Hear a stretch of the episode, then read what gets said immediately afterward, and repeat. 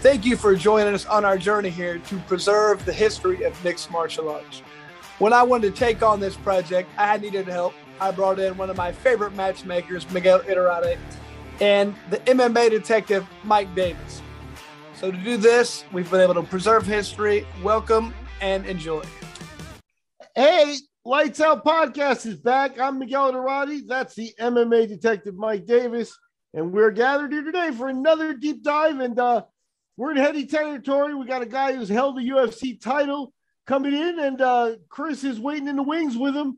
They're buddies. Mike, what do we got here? Big one for the people. All right, so we got Matt Serra, Long Island legend, as well as um, you know somebody that is incredibly significant in terms of uh, as a personality with the UFC, and we're going to talk about his his MMA career prior to the UFC we're going to mix it up with his Abu Dhabi run, which is kind of a little bit controversial at the end.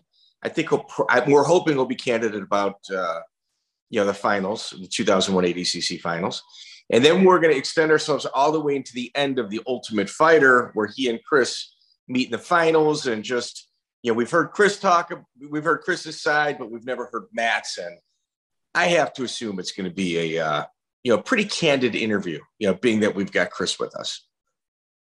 Yeah, they know each other. I know Serra's not a guy who's known to pull punches anyway. And uh, you know, I think that it makes for a good mix that, that will have him comfortable from the beginning. I'm looking forward to it. Uh, a little bit of that New York accent never hurt. Just one of your mid, people. Too much Midwest crap around here. but uh, Mike, Mike, I want to plug a little Midwest stuff called Lights Out Bourbon. I think the people need to listen to us and sip some lights out bourbon. You can get it at consfinewines.com and they ship in the United States. And uh, that's a shout out for Chris Lytle. Mike, where are your plugs? I want to get them Matt Serra. Hurry up. All right, let's get let's get through this quick. Ladies and gentlemen, December 3rd and 4th, I'm at the Canterbury Expo Center in Minnesota, uh, Minneapolis, Minnesota, and I'm doing commentary for a grappling and MMA event. I think kickboxing as well. I think I got three events that weekend. Then I've got December 17th here in Chicago um, at Bourbon Street here on the South Side. I'm doing commentary for Ignite FC. And then Tam- uh, Tampa, I'm in Tampa, Florida, February 5th for World Class Grappling. I'm hosting that along with ADCC head referee Carlos Diaz, Ralph Garcia, and uh, Alex Tarosis. We are putting that event on. And let's not also forget Bet DSI dsi.eu. BetDSI.eu. We have a 50%, whatever money you put down, all the way up to $1,000 to give you a 50% additional deposit for you to gamble. Please go to betdsi.eu and use promo code LIGHTS OUT. With that said, Miguel, I have a feeling we're going to be chatting it up on this one. I think I think Matt Serra is going to you know, he's going to bring the stories. I think he's going to be brutally honest. So I'm pretty excited about it. So without further ado, Matt Serra. Welcome back, everybody. Thanks for joining once again. Another fantastic episode. Really excited with all the people been paying attention, all the downloads we've been getting, uh, starting to catch on. You people are understanding what we're doing here. I'm ex- excited right now to be doing my favorite thing, the deep dive. Um, and one of my favorite people in this sport, uh, if you've ever been to my house, you know, I think I probably got one fight picture up, and it's uh, me and this gentleman right here. One of my favorite guys in this sport, and really just in general, uh, Matt Terracera. Matt, how you doing, brother? Chris, man, it's been a while, dude. I miss you. Every I, I, time, I'm, too busy. Every just time like I look at this scar I have above my eye of 50 stitches from your head, I wish hey. it was a punch. It was from your head. Man, I got, I got, I got about four. I got about four little dabs on my head because uh, somebody told me I like to lead with my head, and I uh, I think I believe him now. I think. Uh, well, you should though, because your head is hard, and you got a, a hard head. You got a an iron chin. You have a much stronger chin than Frank Trigg, Chris Lytle. Let me tell you. Oh, well, hey, you know what else? I don't have that tramp stamp. You you said I'm not getting beat by a man with a tramp stamp. I loved it. One of my favorites. hey, dude, I'll take you as my last loss. Is is excellent. If Trigg, I wouldn't. I'd still be fighting that was my last loss. With Trigg, I wouldn't. I couldn't have that. Thank God I took him out. That was great. I loved it. So, he wouldn't have been a gracious winner. Yeah, he's he's definitely a more humble loser. I've noticed than, than Yeah. a winner. Yeah, it's like, what do you say? Exactly. He's more humble now. Yeah. Now, now, Matt, give us a little. Uh, I mean, everybody, I'm sure, already knows what all you got going on. But go ahead, give yourself some plugs. What do you got going on right now? Well, I mean, I just got back from Denver. I shot another episode of Dana White looking for a fight. You know the thing I do with Dana? Oh yeah. Mhm. Dean Oh, yeah. Thomas. Dean Thomas, our old roommate on Tough Four. That was a while ago, Tough Four. I can't believe it. But uh, yeah, so I just got back from Denver. I'm shooting the show. Uh, other than that, I'm just been, you know, I'm dude, I'm a homebody. Uh, Chris, you know that. I, I go from my my house to my academy, and that's it. And obviously back and forth to dance, taking my kids. But that's all I like to do. I travel once in a while when I when I corner the guys, and then uh and I do the thing with Dana, and that's just about. And then obviously I do my podcast with Jimmy Norton, Yeah. Yeah. which, is, which is so much fun. 'Cause He's I love- brilliant. One, Yeah. one thing I love about uh, just watching little clips of you at the gym, I mean, if people don't know you, they wouldn't get it, but just seeing how you interact with people is phenomenal, man. Just you still at the gym doing that with people day in, day out. Uh, I can just tell they absolutely worship you just because of how you are, man. You the biggest to the smallest, your oldest to youngest, you don't care. You treat everybody great. And uh, that's just who you are. Most people don't get that, but it, it is what it is. I love it. it's funny, man. I, for the first time in like, you know, I've been teaching for over 20 years here on Long Island, you know. So the, the I never I jump in here and there in the kids class, but I it wasn't my thing. I let the guys that that that the, some guys are phenomenal with kids and this and that, and I let them do it all this whole time. But now more than ever, as I'm teaching kids classes like three days a week because I got my kids in it. So I got a 12 year old, a 10 year old, and an eight year old. And my eight year old, they're all girls, as you know, Chris. And the older two, they they split up. They're at dance like five days a week, but they get their jujitsu and kickboxing in. My youngest one, you know, you have a bunch of kids, Chris. You can raise them all the same way, but they all are different. So my Oh, youngest one doesn't give a shit about dance. So she's at my school like five days a week.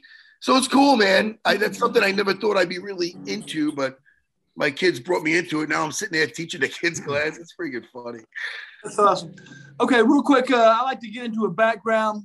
Could you give us, you know, what, I don't know this shit, but what what did you do growing up? What sports? What got you from A to B? What got you to where you're at now? How did what did you what did you used to play? Football, soccer? What did you do?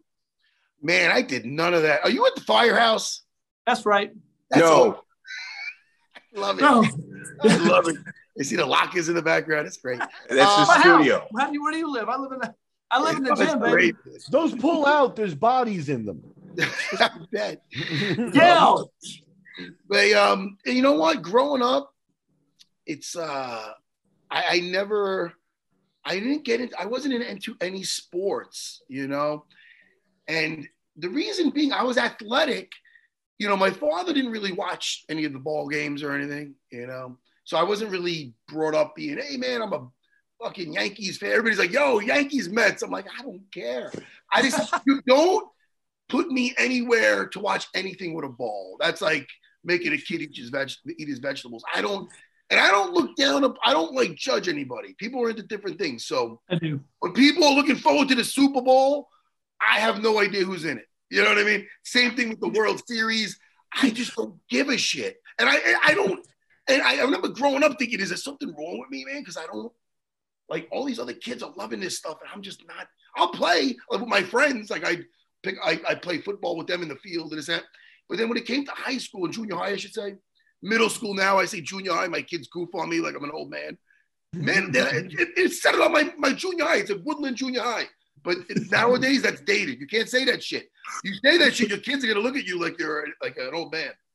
Anyway, so in my junior high, I start, I did wrestling for one season, and then I went out the next season, and I was, I just, and I halfway through, I left. I did not. They were like a bunch of Matt Hugheses. I didn't get along with the coaches. They were fucking dickheads, and I just didn't get along with them. And I'm like, now when I look back, I'm like, was I an immature kid that just couldn't take the the discipline? I'm like, no, they were fucking idiots. They were just cocky guys. I, that's just me, Chris. I'm telling you I know. a bunch of like, I don't know. I just did not fit in with them. That's what I love about jujitsu. Like, anyway, I don't want to get ahead of myself with that. But hmm. my point is, I would do some martial arts with my father. He did Wing Chun Kung Fu. So I did. hours of fucking trapping. And then I get into a fucking street fight. I'd start off with a chain punch and I'd do a double leg I learned from that season in wrestling. That's why I, that's why I knew when I seen those tapes of the Gracies eventually, I go, oh, this makes sense. The fuck? I'd always revert back to my one season of junior high fucking wrestling when I get into a street altercation and my instincts and those hours of trapping Wing Chun went right out the fucking window. Anyway, I think I took a left turn somewhere, but uh, Hey, good answer. Good you know, answer. not surprised as Chris. Chris spent six weeks. he I knows. in? I, I, I got a couple of questions about that time for you, Matt, because sure. like obviously now you're you're you know a world class athlete kind of thing, but like did you not catch on there? Because you got a wrestler's body. I would think that you would have caught on to wrestling like right away, like kind of thing. What what happened there? Is it just was it like you just didn't like it? No, you know what? Seventh grade, I didn't really develop yet. I was a weak kid. I, I was like, and I wasn't. I wasn't awful. I wasn't bad. I was doing okay. But uh, and then eighth grade, I started to develop. But by eighth grade, I was a little bit more of a chip on the soul on my shoulder because uh, I got messed with a lot in seventh grade. It's one of those stories, you know. Oh, okay. And then uh, I developed over between seventh and eighth grade over that summer. And I had a fucking hit list of the bullies that were fucking with me. So I was picking off people, I mean, the right way with my fucking fists. I was like the, I was like a little eighth grade punisher in that motherfucker.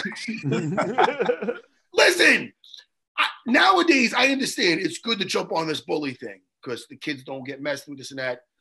But it, dude, it kind of made me hard, man. It made me like, you know, game. I don't know. I don't know what it awoke in me because I was always a silly guy, but I was getting pushed around in, in, in, in seventh grade, and it, and it just it's one of those things where like nobody's helping you, and like it's almost a, it's a good thing in hindsight because I it made me just have such a disgust for anybody that's fucking a bully, and then But, Matt, but, but Matt, you gotta look at it like this: like you have that mentality. People are weak now, man. They can't deal with anything, so they just shell up. I, I don't know. Like you're right. I think that's important for you to go through and, and overcome. People are just man, they just can't deal with anything anymore. I don't know what it is. I think it's whole society how we coddle them, but people are just it, it's embarrassing, man. I, I don't know what to say. You, you would think you're right because look at those people, the places where it's hard to live. Those people are badasses. Uzbekistan, you know, Mexico. Those people are beating all our ass because it's tough there, and, and you could get picked on, and that's what happens. But here we're just soft, man. I don't get it. It bothers me. it's getting worse and worse, man. I know. You know, It's you a good gotta- check and balance. Like nobody likes a bully, but it keeps the internet, you know, a little chatter in check. You know, it's not, it's not all bad. It's not, it's not all bad. And uh, I don't. I, I did love it. We were on the reality show. You know, your, your friend Layman or Mark, whatever, was coming in talking, and you came out around the corner, just uh, gave him hell right away. Like, now nah, you're not going to talk crazy about it. It was uh, it was awesome. Like you, you definitely like. I have an anti-bully you know organization, and we don't. All we do is try and stand up to boys, and I think that's who you are. You're always going to stand up for people, man.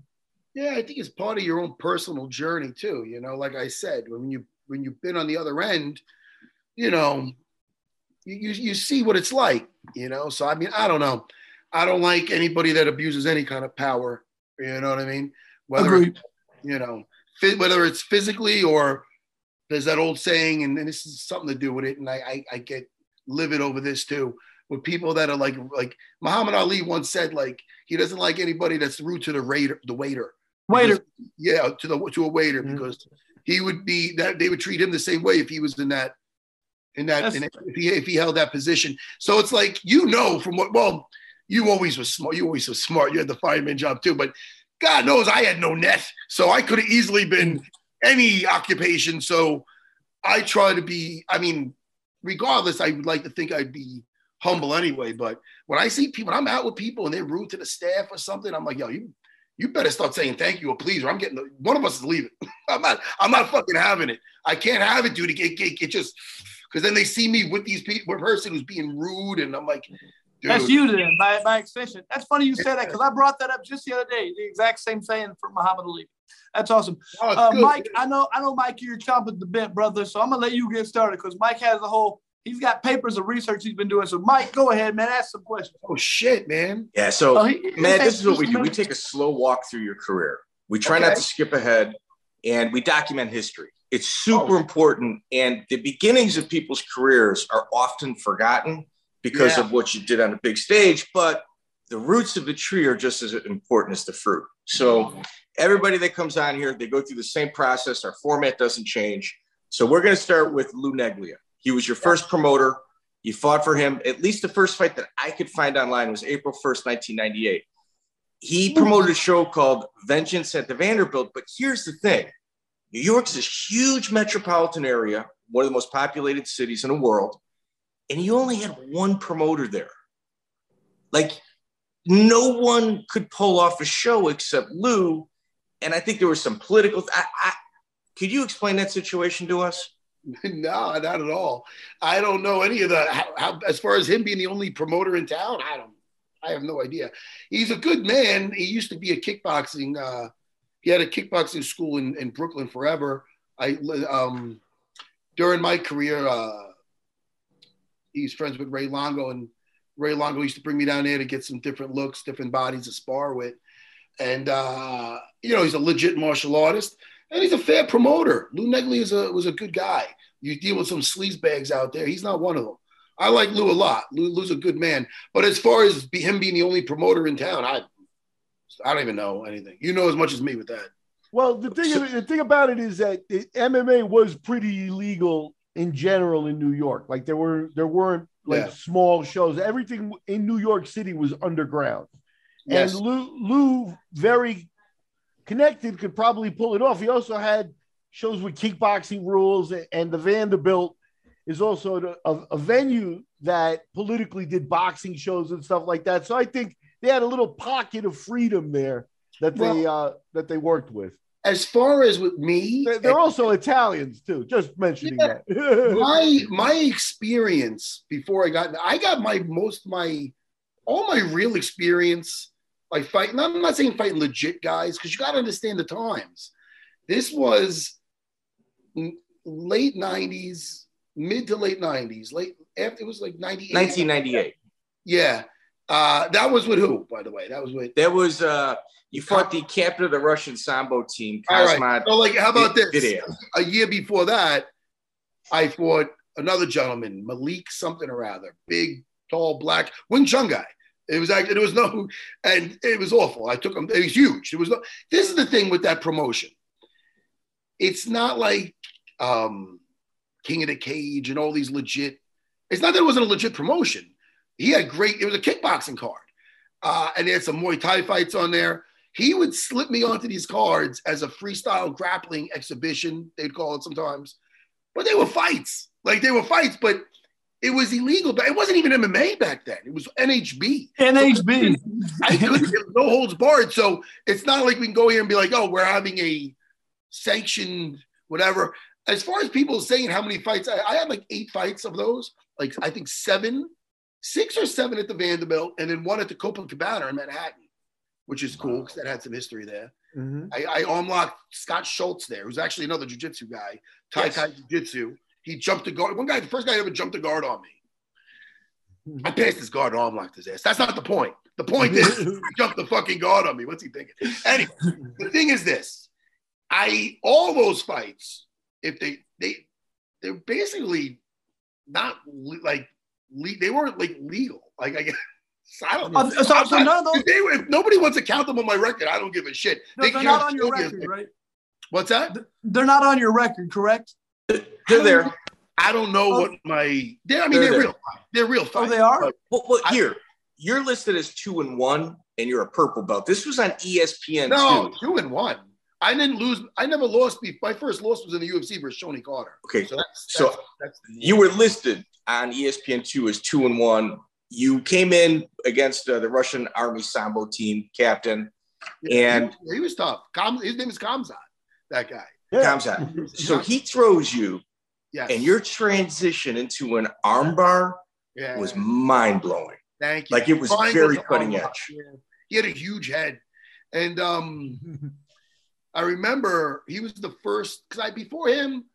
So that was 1998.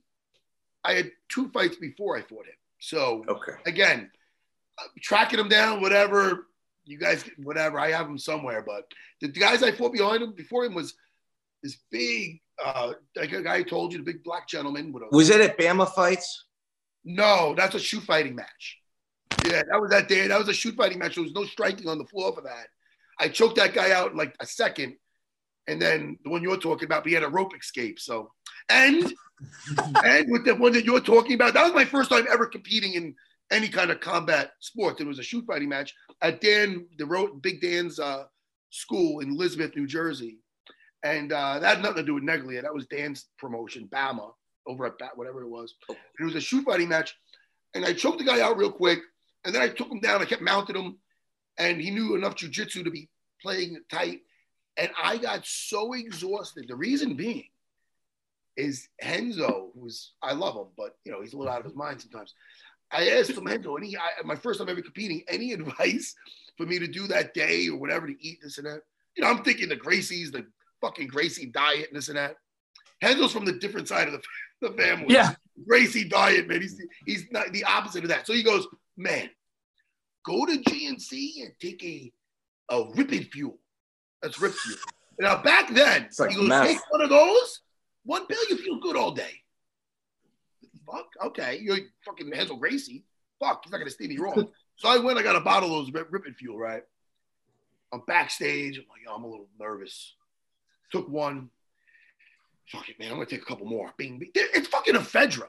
Now, ephedra is not even legal. Yeah. That's not even, now it's not even legal. You can't have that now. They so took it off the shelf. I had, if you ever had, they took that off the shelves. So I was dialed in like a fucking pit bull. When that thing started, I took this fucking hillbilly down, got his back, strangled him. It would have been a literally under 10 second fight. He grabs a rope. It's a rope escape. So we start again, put him down again. And now he gets out. Uh, after I went for an armbar, something I get back up. And dude, I'm getting tunnel vision. I'm my heart's beating. I'm like, and I and that's and I was in phenomenal shape. I was a kid. And I'm like, this fighting is fucking exhausting. Meanwhile, I'm on fucking how many milligrams of ephedra? I could have dropped dead. The fuck? Anyway, I won the fight because I made him tap and I dominated him next 10 minutes. I couldn't. We tapped him like four times. I tapped him once. This guy. It This looked like I, well, I was all over his ass, but we were like sweaty, and then I started getting uh tired because I had fucking how many? I shouldn't have took that ephedra. I don't know what I was doing as a kid. That's when I was like 22. That was that was before you, what you've seen in in uh, Lou Neglia's events. But anyway, back to Lou's stuff. That shit was all, you know, slipping me on here, slipping me on there. Had all but my he, own- he did that because you were a huge ticket seller. oh, I used to. Oh yeah, back then. Oh yeah. I had all Long Island going. Yeah, for sure. Dude, they were chanting his name. Matt got the Brazil treatment. Like they would chant Jiu-Jitsu, Jiu-Jitsu when Matt was transitioning. Like he was like from Rio or something. they were educated. Fans were actually educated. Then that's surprising. Yeah, it was- And back in '98, Enzo. nobody knew shit. Man, it was a different time, man. I, I got a question. After that first fight, uh, when we drank all that, is that when you really learned you gotta kind of you can't really listen to Renzo all the time. You got to take everything with a grain of salt because I mean he kind of led you in the wrong way, not intentionally, but did you realize I got to be careful with this guy? Renzo is uh Renzo Renzo is uh, an individual that marches to the to the beat of his own drummer. He would he would never tell me anything that he wouldn't do himself. But he's Oh, I know. but he's also But look what he would do. he's a little crazy in the sense where like, there's sometimes when he's taking a fight like back, he had to do what he had to do to stay in this country because he had a bad dealings with his first American business partner, and he had to you know do his thing to get his papers, and and then he had to fight to, to you know he, the, the now his academies you know he's all over the place and he deserves everything he has, but I seen the early beginnings and. It was a struggle even to see if he's staying here, type of thing. So he was taking fights back to back, and I'm like, dude, are you even like prepared to go from here? And, and he would just, he would just wouldn't give a fuck, man. He, he really so like so for me, I can't be ever offended. Be like, oh, why would Renzo try to tell me to take that fight, like whatever, and just cut the weight when I'm there, whatever it is in Japan, or because that's what something he would do.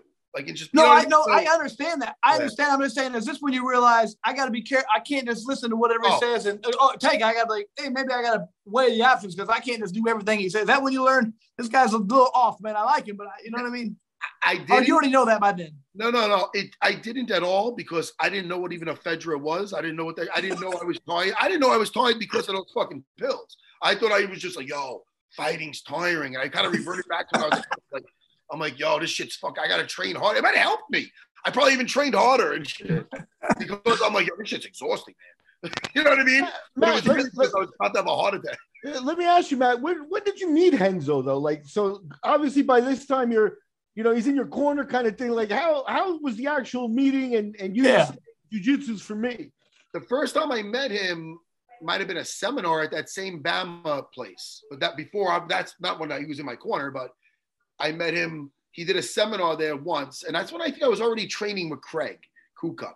Craig Kukuk was his, this is what happened. Craig Kukuk was with the Gracie family in Torrance and uh and them, and he got his black belt from them. He went to Brazil. He was on the he was training with Helio and Royler, and he then he got kicked out from them for some business dealings. Rorion and Kukuk were probably a little bit alike, and they had some business problems. So I used to be on something called the Gracie newsletter. I was I guess 17 years old. So he used to say, "Oh, we're promoting our first American black belt, Craig Kukuk." And then like the next newsletter was like a couple months later. Oh, we kicked out Craig Kukuk. He's, oh my God, they couldn't erase this dude's knowledge. You know what I mean? And I found out they took it away. He doesn't hold the standards of a black belt. Meanwhile, the week before he was fucking whatever. So I found out that dude was training in toward a, a class in Manhattan, in like the village, in this judo club, Oishi's Judo, uh, one day a week in Manhattan, back in early 90s. This is, I forgot exactly when. But Renzo came in 96, so this is probably 94 or 93 or something. And I, I was only there one day a week, and then I would get another day. I'd go to New Jersey and like drive a couple hours to Red Bank, New Jersey to get a private lesson with a guy. It wasn't available back then. There was no internet. There was no fucking, there was no way you could just learn without getting an individual to teach you, you know? And it was, and it's not like now where there's a jiu-jitsu school in every other block or, you know what I mean? There was nobody on the East Coast but Steve Maxwell. That guy was in Philadelphia under the Gracies. And then this guy, Craig Kukuk. Eventually, he started coming three days a week to the city. Two years later, Renzo Gracie shows up, and he shows up at the in-school tournament where all the students that were already there had a big, and, and Craig had a school in Jersey at the time, and they'd all come together for this little in-school tournament. And it was it was kind of a way of welcoming Renzo, and it was the Gracie Kukuk uh, Academy on 27th Street in Manhattan. And that was, I'll never forget, because that was, I competed there, and I got I got some of it on tape somewhere. And I remember Renzo seeing me and just like shaking his head, like watching. I I submitted, uh, submitted. I think I submitted. I submitted maybe three out of the four guys, or whatever it was. They were all. It was weird because they were all either training partners or from the, the other school in New Jersey. But it, I got this little tiny little medal first place. It was a tiny little thing, but it was the only thing I ever won in my life because I never competed. Wow. Besides like a wrestling match here and there as a kid. And I remember being like, and I remember asking my other buddy there, I'm like, yo, who do you got next? And this guy, Dave, and he was a nice guy, correctional. He's like, man, I don't really take this seriously, this and that. And I remember being so serious about it. And he saw me get a little bit like, not offended, but a little, he goes, oh, but it's cool that you're like, you're into it. But I'm like, and then I won that fucking thing. And I'm glad I was so into it because fuck, look what I mean, you know what I mean? Like Hmm? other people treat it like a hobby and this and that. I'm like, yo, this is this is something else, man. I just loved I just fell in love with jujitsu so early on and and the fact and I just I don't know, that was my college. You know what I mean? That's where I was right out of high school. That's where I was. Matt, Matt, did you know? Did you know when you were at the gym that you were just a level above everybody else? I mean, could you always tell that, or was it till that competition that you knew it? Well, what it was is, is I was like, I, I was pretty much, I mean, it's, I was just so dedicated to training. I just loved it so much that I would put a lot of time into it. So I mean, I'd come home, I'd get mats in my garage, I'd be doing stuff with my brothers, and I would uh, meet up. I, I met Ray Longo down at that. I met him earlier, and when I went to bring a friend to, who wanted to try martial arts, and the kid knew I knew some stuff a little bit, so he wanted to check out a Jake a Jeet Kune Do slash kickboxing school, and that was Ray Longo's, and that was when I was 17. So it's the first time I met him, and then I met him again. The next time I seen him was years later at Oishi Club when I was at Craig Kukuk's class. I go, oh, there's that big fucking Italian guy. So we became friends, and he actually gave me a key to his gym eventually. So I'd get another day of training. I'd meet guys there to train. So I was just like living it. It wasn't a, it wasn't like a hobby for me. It was, it's all I would do. I would even get a job. I eventually got a job as a security, all night security job, just so I could like do that at night, sleep Yeah. can, and then go to Manhattan, train, and then go back and do it all over again. And again, eventually, that's when Renzo said, "Look, man, you're training like shit. What's the problem?" Told him I'm I'm fucking exhausted, and right there, he told me to quit that job and work here with me. So I mean, that's that's why I, you know, loyalty is something where like Renzo, I'll do anything for Renzo. Um, to the day I die, because the guy really Mhm. changed my life. You know what I mean? He Mhm. took me out of that security guard booth with that fucking clip-on tie, and uh, he had me be. I was there from. I was teaching classes for him, and basically living off private lessons. You know, the other day, the next day I showed up. I remember I went there early, and I got all cleaning products, and I was clearing. I was fucking scrubbing the urinals. Happy as fuck. Happy. What are you doing, man? Why are you? I'm doing this. Is my job now. Happy. You know. Anyway, it led to good things. I love it. So you, I mean, we're, we're going to kind of fast forward. So you talked about Scott Schultz already. Yeah. And Lou actually tests you against a stand up guy when he brought in a pretty accomplished kickboxer and Graham, Graham Lewis, Lewis. Graham Lewis from. Hicksville, New York. Yeah. Yeah, he was legit, Graham Lewis. He- was, but he was a B side, very durable. But man, that guy was no joke. Yeah, that's funny that you that you know who that guy is because people thought I beat up an old man. At the time, he was No. in his thirties, and he was a legit kickboxer. Legit. You All you know? got to do is watch his other fights. That guy was legit tough, and that was, that, in my opinion, that was your first true test. Oh, that's it. Well, Kamzat was. I'm telling you, that dude. Well, I know I- Kamzat for sure. No, you're right. did I stand short work to him, but that dude wizarded me down, and I popped that fucking arm, and he wasn't. You made it so easy though. it looked cool as shit. But uh, but I'll tell you, that was that was a legit guy, you know, because he Yeah. was calm as hell. That poor son of a gun. He fought me, and then he, his next fight is Ricardo Almeida. And he was doing well. uh, He's not doing well, but you could tell he was sprawling. And then Ricardo did a, a rolling knee bar. So that poor guy had me and Ricardo. That guy could have, I'm not bragging, but he, you know, he could have done You well. He got some wins. He's like, this sport is Yeah, tough. I. Guys are tough. I mean, he could have had an easier, you know, introduction, but anyway. So you go from there. You get a real quick guillotine over Jeff Telvey, yeah. who another local guy. But this is where things really Hey, get interesting. He went on to be a black belt, I believe, Jeff Telvey. Yeah. He trained after that and became a black belt. That's funny. So that's in January 29th to 2000. In July 4th of 2000, we had Johil de Oliveira on talking about his experience against you. Why don't you walk us through this and then we'll give like our, our perspective. This is incredible. It's for Pride 9. It's a canceled bout against Johil de Oliveira. Yeah. That's Like, look, my, my, when I first got to the UFC, I was 26, right? People know me as a UFC fighter. I am a UFC fighter. But before that, I was going to fight in Pride. And I was set up to fight Johil Oliveira, uh, who was a Lucha Libre fighter. So people Lucha don't know Libre. what Yeah, Lucha hell yeah. Libre. They, they, they have an ancient, like an old school rivalry with uh, Brazilian Jiu Jitsu. You know, they were Hugo Duarte student. they were the original no-gi jiu-jitsu guys, you know, from Yeah. Brazil, from like the favelas or whatever else. So this dude was a was a bad dude. He was tough. Johil, an old school guy, and I was looking forward to it a lot, just from the from the history and the um Beat Pele Landis. yeah, man. No, he was Almost a a hundred, almost a hundred headbutts in one fight. He was a legit, a legit Yes. legit old school lucha libre fighter. I was a new school Renzo Gracie, um, first Renzo's first black belt, and uh, Fantastic. On paper, I- was there was, was there a lot of like pride as the fact like this is jujitsu versus lucha libre? I got to win based on my clan in a way. Was that was that kind of like that? back then, yes, yes, hundred Yeah, percent. That's what I thought. And it was also, I was still in that jujitsu versus everyone type of mindset. Yeah, I mean, I didn't even develop my striking where it should be at then. Back then, I was still in the mindset of get a guy down and take him out there. That's where, you know, that's where I was. So, uh, so we're about to, we were over there in Japan, And we're backstage, and the, the, the little Japanese lady comes up. She goes, "Okay, don't walk past the X, you know, because the the fireworks. She means like the pyrotechnics, you know. So I'm like, oh, okay, I get you.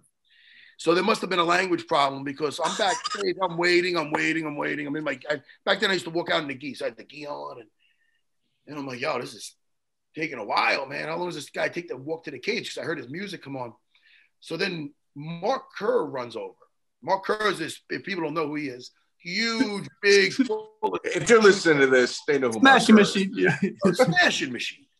And uh, he is, but he had a little feminine voice, you know. So he comes over to Renzo, like Renzo's some fucking doctor. Renzo, Renzo, it's horrible. He was on fire. And I'm like, what the fuck? And and then Renzo ran off. So what happened was Joe, and there's a tape of this somewhere. Johil walked out and he, and he got in front of the X by the pyrotechnics. He stood in front of the X. He stood in front of the X. Of the X. And it was nasty, man. You see him, he got like 45% of his body. He had how much? 70%. Oh, I'm way Oh my God. Yeah. yeah, dude, that poor guy. I don't even know what he got compensated, but I'm sure it wasn't worth it. You know, so mm-hmm. ended up me being like, yo, I guess the fight's off. you know, fuck. So I didn't know what to do at the time, man, because I was like in such good shape. But this is so weird how things work out because I go, you know what? And this, this brings back to me and Miguel, actually. I go, I was 25 and I'm like, what am I gonna? I need to do something. I need to fucking do something, man. I'm, it's like getting ready. Well, before we get to that, let's, oh. let's finish with De Oliveira. Okay. What was the conversation like with the promotion? Oh, I don't, no, I don't even remember. Like, as far as having me back.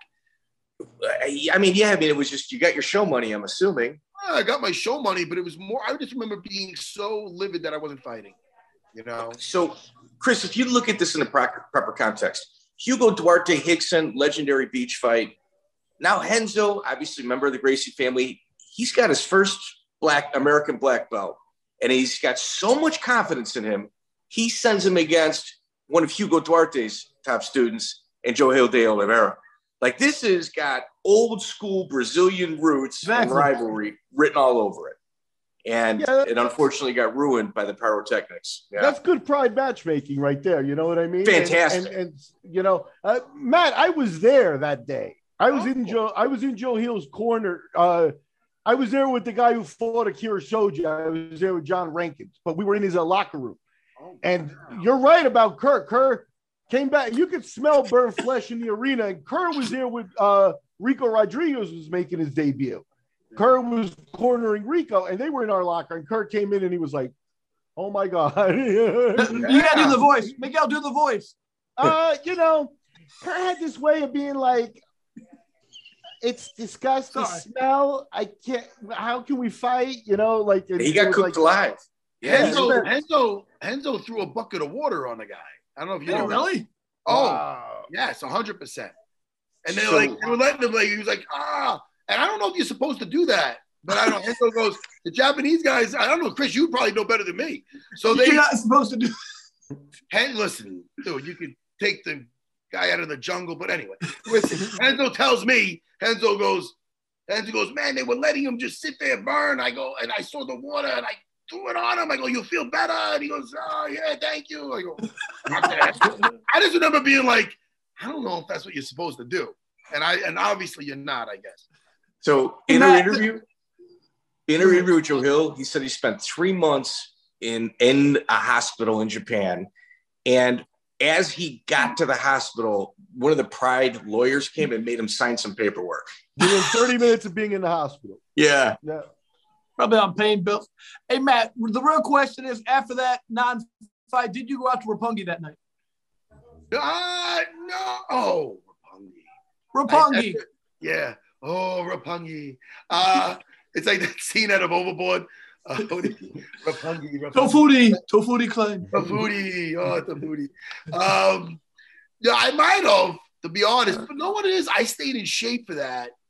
And that's what I'm like, yo, I need to do something. What am I going to do?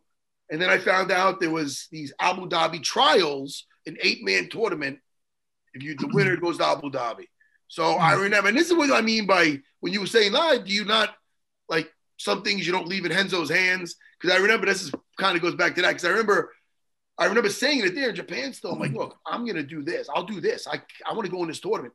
Renzo goes, ah, just get out, get you over to Abu Dhabi. I'll call the prince. I go, ah, just in case, you know, maybe you forget or some shit. Let me fucking, let me, I want to compete. So I got in there somehow. I forgot how I got in. It was eight. It was fucking. You probably paid. No, no, no, No. He didn't, no, he didn't pay my You didn't pay? I mean, I, I know Miguel. I don't want to be that Osborne. guy, but fuck no. But Matt, They were- you were even- happy to have me. No, I'm only kidding. But yeah, it was. no, we were though, and you drove all the way to Evansville, so it's not like you didn't pay your dues. But uh, but It's- your it's- resume was real good. Let's just say that. I had, a, I had a decent resume, and it was. I you know what's nice about that. I remember that to this day. I'm sure I don't know if you ever heard of Sean Williams. He's a Renzo Gracie black belt. But myself, Sean Williams, Chad LeBron, and Paul Creighton, all black belts now. We took a, a road trip. One of our guys worked in a, a, a car, a, a car lot, whatever it was, and a car dealership. We rented a fucking nice size truck, and we road trip there to Indiana. I forgot how long that was, but it's probably twelve to thirteen hours fuck Oh, yeah. down to Evansville, probably longer than that. from, It was, it was an adventure, man. It was an adventure, and it worked out great. You know, I, Like- I Who was your first opponent? it was a, a tall, lanky black gentleman, and uh, what was his name? Was he from Oklahoma? He was an MMA fighter, and I forgot his name, but I got him in an arm lock. I jumped the guard. He had long ass arms. He was supposed to fight, I think, Paul Rodriguez in a fight afterwards. He couldn't fight because I busted. I, I I took that guy's arm bad. Tall, lanky guy. Miguel will know better than me. Was it CJ Fernandez?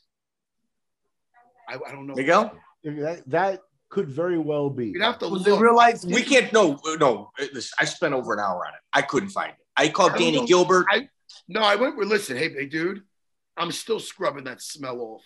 That dude had that tactic, Dan Gilbert. Now look, fu- listen, nice guy, nice enough for sure. I remember strong, strong guy.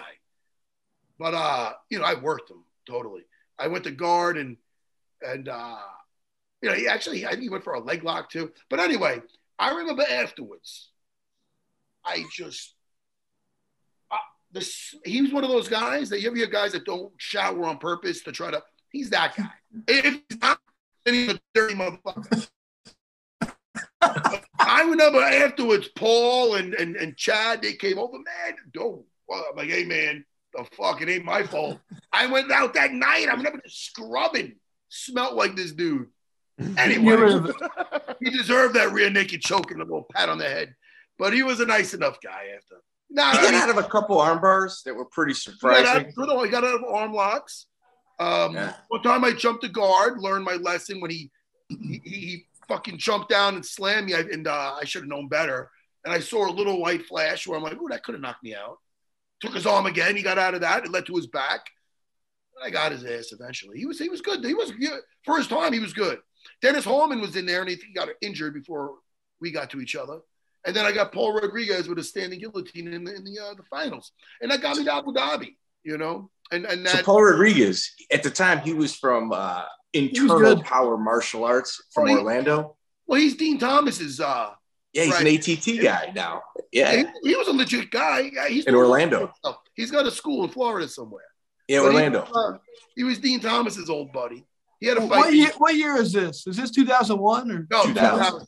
2000. 2000. Yeah, 2000. it's- These these were the trials to get to the 2001 Abu Dhabi. Yeah. Miguel, what year did I do year that? Was that You 2001? you you, did you did it with Hallman the following year. Like you Okay. fought Hallman the second in, Okay. in Hallman's So, second appearance. The only way to get to Abu Dhabi, you know, outside of going right to one of the princes at this time was through Miguel. So not really. what? That's I mean, that- that's a, the tri- I could guarantee if you won the trials, I had the ability to guarantee that you went to Abu Dhabi. That was very strong for our promotion. But you know, Matt made reference to it with with someone like Renzo, who had been there since the very beginning, had friends and connections there. He was going to get a team in, right? You know, he didn't need me. Renzo didn't need me. Matt Hume didn't No. need me. for sure. No. You know, Hume did me the honor of sending some of his students. Renzo, you know, we got one of his students and stuff like that. That elevates us and stuff, but it also shows I mean, he had a crowded field, Renzo, of guys from his academies and stuff that from Brazil, like Feitosa and guys like that, who like he wanted to take care of too, you know. So that list gets long. It had nothing to do with me. I wanted to earn my way there. I didn't, and and I wanted to secure it because Renzo wouldn't hurt me purposely, but he might. I, he never got tested, I'm sure, but he's probably got his worse ADD than me. He'll be fucking. He might forget by the time we get on the plane. So I'm like, yo, I got to secure this shit. And Well, you subtracted politics from coming into play. That's what you did. I did that. That's what everything, man. You know. Okay, so so let's hear what happened when you went to the Abu Dhabi. So, well, before then, you take another fight against uh, on Vengeance at Vanderbilt, Greg Melissi, you know, kind of a tune-up, nasty armbar. No, but dude, oh, you, you know when that you know when I knew I couldn't fight on the local level anymore is when I uh the guy was this guy might have been a fighter, I don't know. He was a kickboxer. They were trying to find somebody for me. And uh he came in the back afterwards and he was a little chubby, right? And I just took him down and arm locked him. And when I did that, he was trying to get me in a guillotine, right? Like when I tried to shoot. So he's like, Yeah, you'll and he comes backstage, he's like, I was trying to get that triangle on you. He goes, man, you're tough. And I'm like, yo, dude, I go, I got, I don't care if I get my ass kicked in the UFC or somewhere. I can't do this anymore. I can't fight this local level of these fucking morons. No offense, but I don't belong in the ring with this guy. I don't belong in the fuck. I don't. I feel no joy in beating up this fat guy. You know what I mean? He, he had in the trial? though. What, dude, dude, I, I was like, oh my God, don't talk to nobody. Just leave, guy. I'm like, I remember not being, I remember winning that. I remember feeling, well, not to get ahead of myself, feeling better driving back from Atlantic City after getting backfisted by Shonie and losing, after being in a real, my first real war, and then, and being bested, than beating a guy like that. I don't want that ever again. The fact that you brought that up, hey, bring up comms out anytime. Scott Schultz at least had skills. But I don't want to be that guy beating up guys that don't belong in it with me. You know what I mean? Man, I Mm. remember I remember when I was doing boxing matches, you know, and I would sell some tickets. And at one point, my opponent fell off, and I was like, "Shit, man! I, I sold a lot of tickets. I need to fight." And they're like, "Okay, I'll find you somebody." I was like, "All right." And they brought in a guy, and like the day before, like, "All right, let's do this." Man, this guy, I bet his record was probably like three and fifteen or so. I don't know what his record was, but I mean, I hit him with a couple punches, and he fell down. Everybody's like, no wonder you're doing so well. You're fighting guys like this. And I was like, no, no, you gotta understand. This was the last minute and it fell apart. I'm explaining to everybody, you know, like here's what's going on. And I, I felt horrible. I know what you mean, man. It's like I'm not that's why I told him that like I'd rather cancel the fight instead of do this ever again. I'm not I'm not gonna beat up a guy who's has no business being in there. And I think that's what you're talking about. Oh heck yeah, man. Yeah, back back back then that happened a lot. A quick story: Aaron Riley, we took him to the hospital in Evansville at one point, and uh, one of the medics in there came up to us and said, "Hey, you know what happened?" We are like, "Oh, he was doing a fight," and he he told us he trains in stand up jujitsu. Me, me, me and Aaron just looked at each other and just shut up and didn't talk He's anymore. You know what I That- mean? that Might be sounds legit. You don't know. You don't want to mess with that stand-up jujitsu because that's frightening. It's so great. That's like I know that, that, that that's so that you still get that sometimes. You know, somebody- you know. So, Matt, you took the long flight to Abu Dhabi and to compete against in your first round against Takanori Gomi. yeah, Ooh. Was that your first flight for an athletic competition?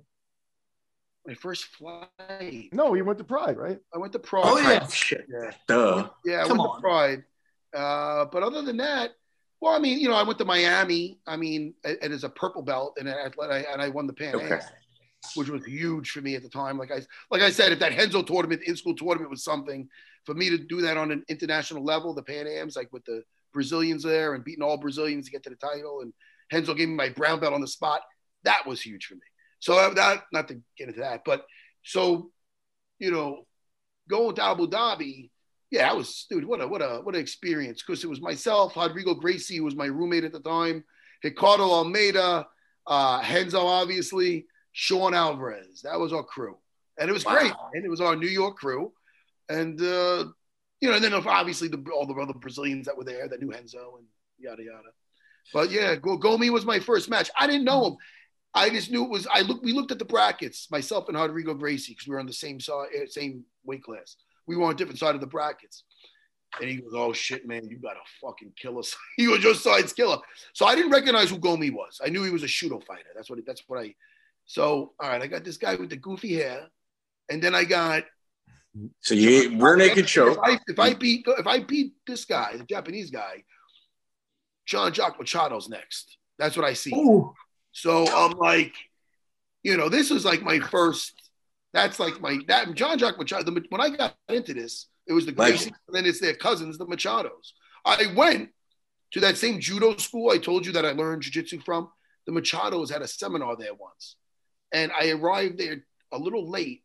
And the first guy to greet me in the door, and, and I was a kid still, was this guy John Perretti. He was a fucking dirtbag. Oh. And uh, what a dirtbag Perretti. he was. So that guy's save like, that one for later. I'm like, oh, am I, am I late? And I was like, he goes, no, no, you're fine. You just put, and he was like, very, he's so off-putting. And I, I found out later about the guy, but I'm like, even though they were right there, I drove in from Long Island. I'm like, you know what? Let me go check my car about parking. I got the fuck out of there. That guy, and I would have, I would have learned from the guy first. It's so weird. But anyway, uh, John Perretti. So fucking, I don't even know if you know the guy, but Oh, yeah. right? Anybody in the Was business? the fucking- UFC matchmaker at one point. Yeah. What a cringy motherfucker. But uh anyway, so So what, John, what, what, what soured that relationship? Well, I, we can't let this go. Well, John Perretti, I uh, just to frame a couple of things. Perretti had roots in Long Island, and they, you know, it's not surprising that these guys ran into each other. I Who? am surprised. Like you, you, I never ran into the guy once. I ran into him Oh. once, once. Okay, well, and, that was in the- Man- and that was in Manhattan. So I don't know the guy. I don't know the guy, but I just I've seen him afterwards, like on television and and and but I'm like, oh, that's the fucking jerk off who was at the fucking seminar that time. He was a very he had the worst fucking attitude, that guy. And I'm telling you, as a kid, when I was a kid, when I met him, and I'm mm-hmm. like, this guy has a fucking horrible vibe around about him. So I'm like, I want, ugh. So it was so much that I didn't even do that seminar. How about that? Wow. Well, here, Oh, speaking of you know maybe vibes that might not connect. At this point, if you look at the New York area, the two big fighters, subtracting Renzo, I'm talking about Americans on their way up, are you and Phil Baroni. Yeah. You two, you two never worked out with each other. I knew there was a little bit of a rivalry between your two. Yeah. Yeah, we know. I want to say a rivalry. Uh, Phil's Phil's not a Phil's Phil's a, a, a, like I think he's got some problems. You know what I mean? I met Phil at Vanderbilt. I, and that's not true. We did people together. You know what I mean? Uh, I met him at Longo's and I liked him. I liked Phil in the beginning.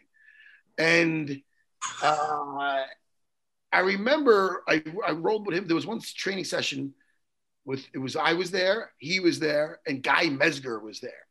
you know a Guy Mezger? Yeah. The Oh, yeah. room. I met, yeah. And this is this is so funny.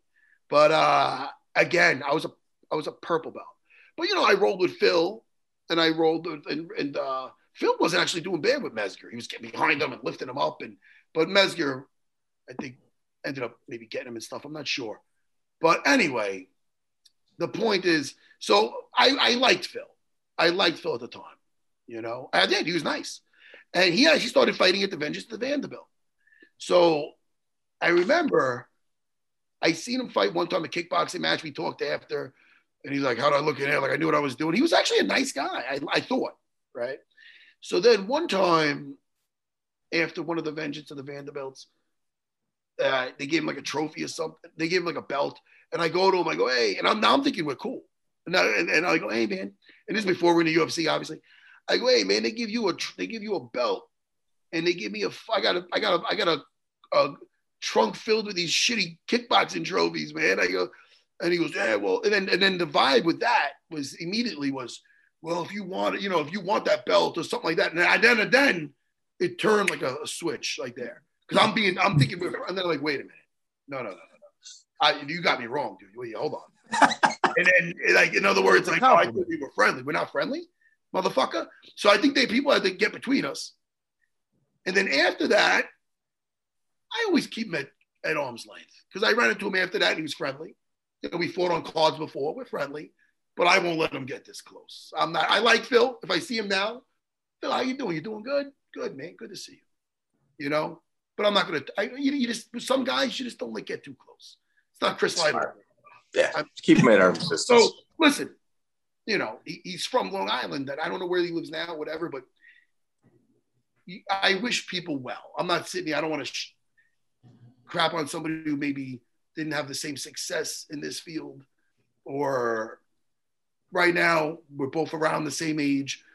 We live different lives, and I don't judge anybody, but I do wish him well. You know what I mean? That's cool. But at the same at the same time, you know, I got enough friends. I'm not fucking trying to be friends. I you burn me like that, like, and this again, this is when we were kids. But Yeah. you gotta know, you gotta know, you, you sense somebody's character, and it's like, all right. And I remember at the time, I think it was his stepdad going to me, he's like, yeah, you know, people say you got to be loyal, but you know, if the guy can help you, they're not in the ring with you. The guy can help you across the street and better than the guy who you would here, then and I'm like, oh, okay, this makes all sense to me. You know what I mean? You got to kind of put it all together. And then I know that you put that with all those horror stories I had from the kid from the guy from Long Island. So listen, you know, I wish the guy well. You know what I mean? But so we never really clicked after that.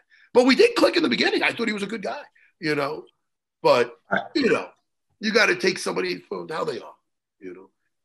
So let's let's go on to your second match. in, you know.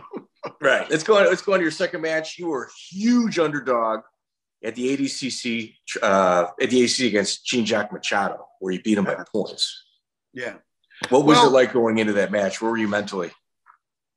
Well, I, I, I, this is the thing. I went to something called the Pro Ams, like a year before that. It was in, it was something my buddy Frank Mullis and somebody else did. You might know about this, Miguel. It was called the Pro Ams. It had some legit names. It was a no-gi jiu-jitsu tournament. in North And uh, Carolina. I, had, I had a good match with uh, Leo Vieira, and I had a good match with uh, uh, Ted Day. These old school jiu-jitsu guys Mhm. and uh, I lost both those matches. I lost both those matches, and I didn't lose because they were better than me. That's the one thing. I didn't get dominated. I'm never losing. Like, how would I lose? I didn't fucking. But I lost on points and I lost on strategy. That's why I lost. And these guys knew it. They they knew how to play the game because they were competing in Brazil forever. So I remember that was my first time competing as a black belt in jiu-jitsu. So I'm like, all right, I know I'm on this level but that hurt my pride. I got two losses. My first time, I, I, I and before that, I, I strangled some little judo fighter, some, no, jiu- uh, some little judo fighter, little Japanese guy. He was shorter than me. I don't count that one. But you know, there's levels to this shit. So I'm like, yo, the Brazilians, these guys, they're not better than me. They're not beat. I was actually ahead of Leo, and um, and then you know some questionable points or whatever. But I know I'm right here. I know these guys aren't better than me. What's the problem? And then I looked at the Abu Dhabi rule set, and I'm like, okay, let's let's think about this. What my style, if you look at Abu Dhabi and how I approached it, the first five minutes there's no points. After that, there's points from there on.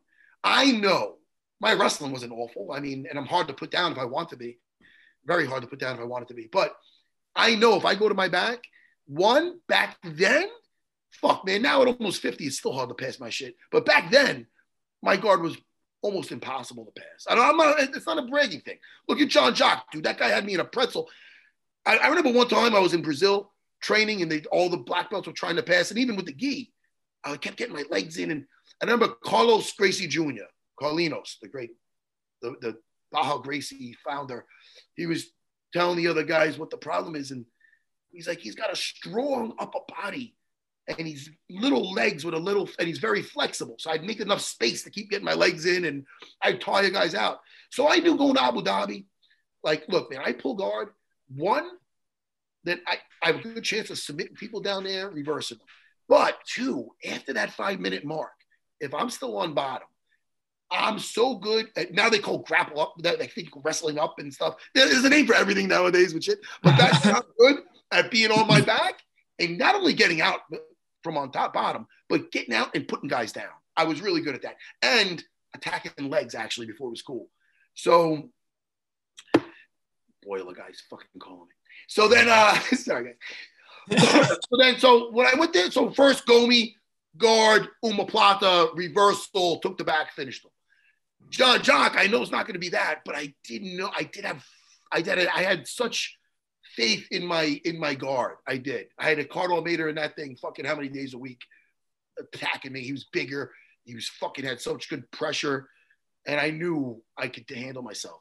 So again, man, the strategy worked great. And after that five minute mark, I did reverse John Jock with my fucking waiter sweep. I got him, got on top. They didn't even give me points for that shit, dude. And I remember being, I remember being half guard later on, being like, yo, man, like going to Renzo, you see me going like, what the fuck? Like no points. But then uh, I ended up winning because then he actually pulled guard when we got back to our feet to try to sweep me. Got a negative point and won. That to me was the equivalent of kind of what I did in MMA with GSP. Not to be that, I'm not For sure. it, but for the guys who were in the know, there was one point when Rickson left Brazil, John Jock was the best guy there. And I noticed Wow. this, guys, this is what the guys back then who lived it, like the guys in Barra Gracie, who, that's where he Jean Jacques came from, and then eventually he he broke off and did his thing. But he was at one point the best ever, like uh, best in Brazil when Rickson left. I and I remember just when I beat Jean Jacques, the round, I'm like, yo, the rest is just gravy, man. I'm like, I, I remember just quenching. Well, I had a great rest of the day too. Leo Santos, who's still competing in the UFC, Yeah, he's in the UFC. he's still in the UFC, doing great.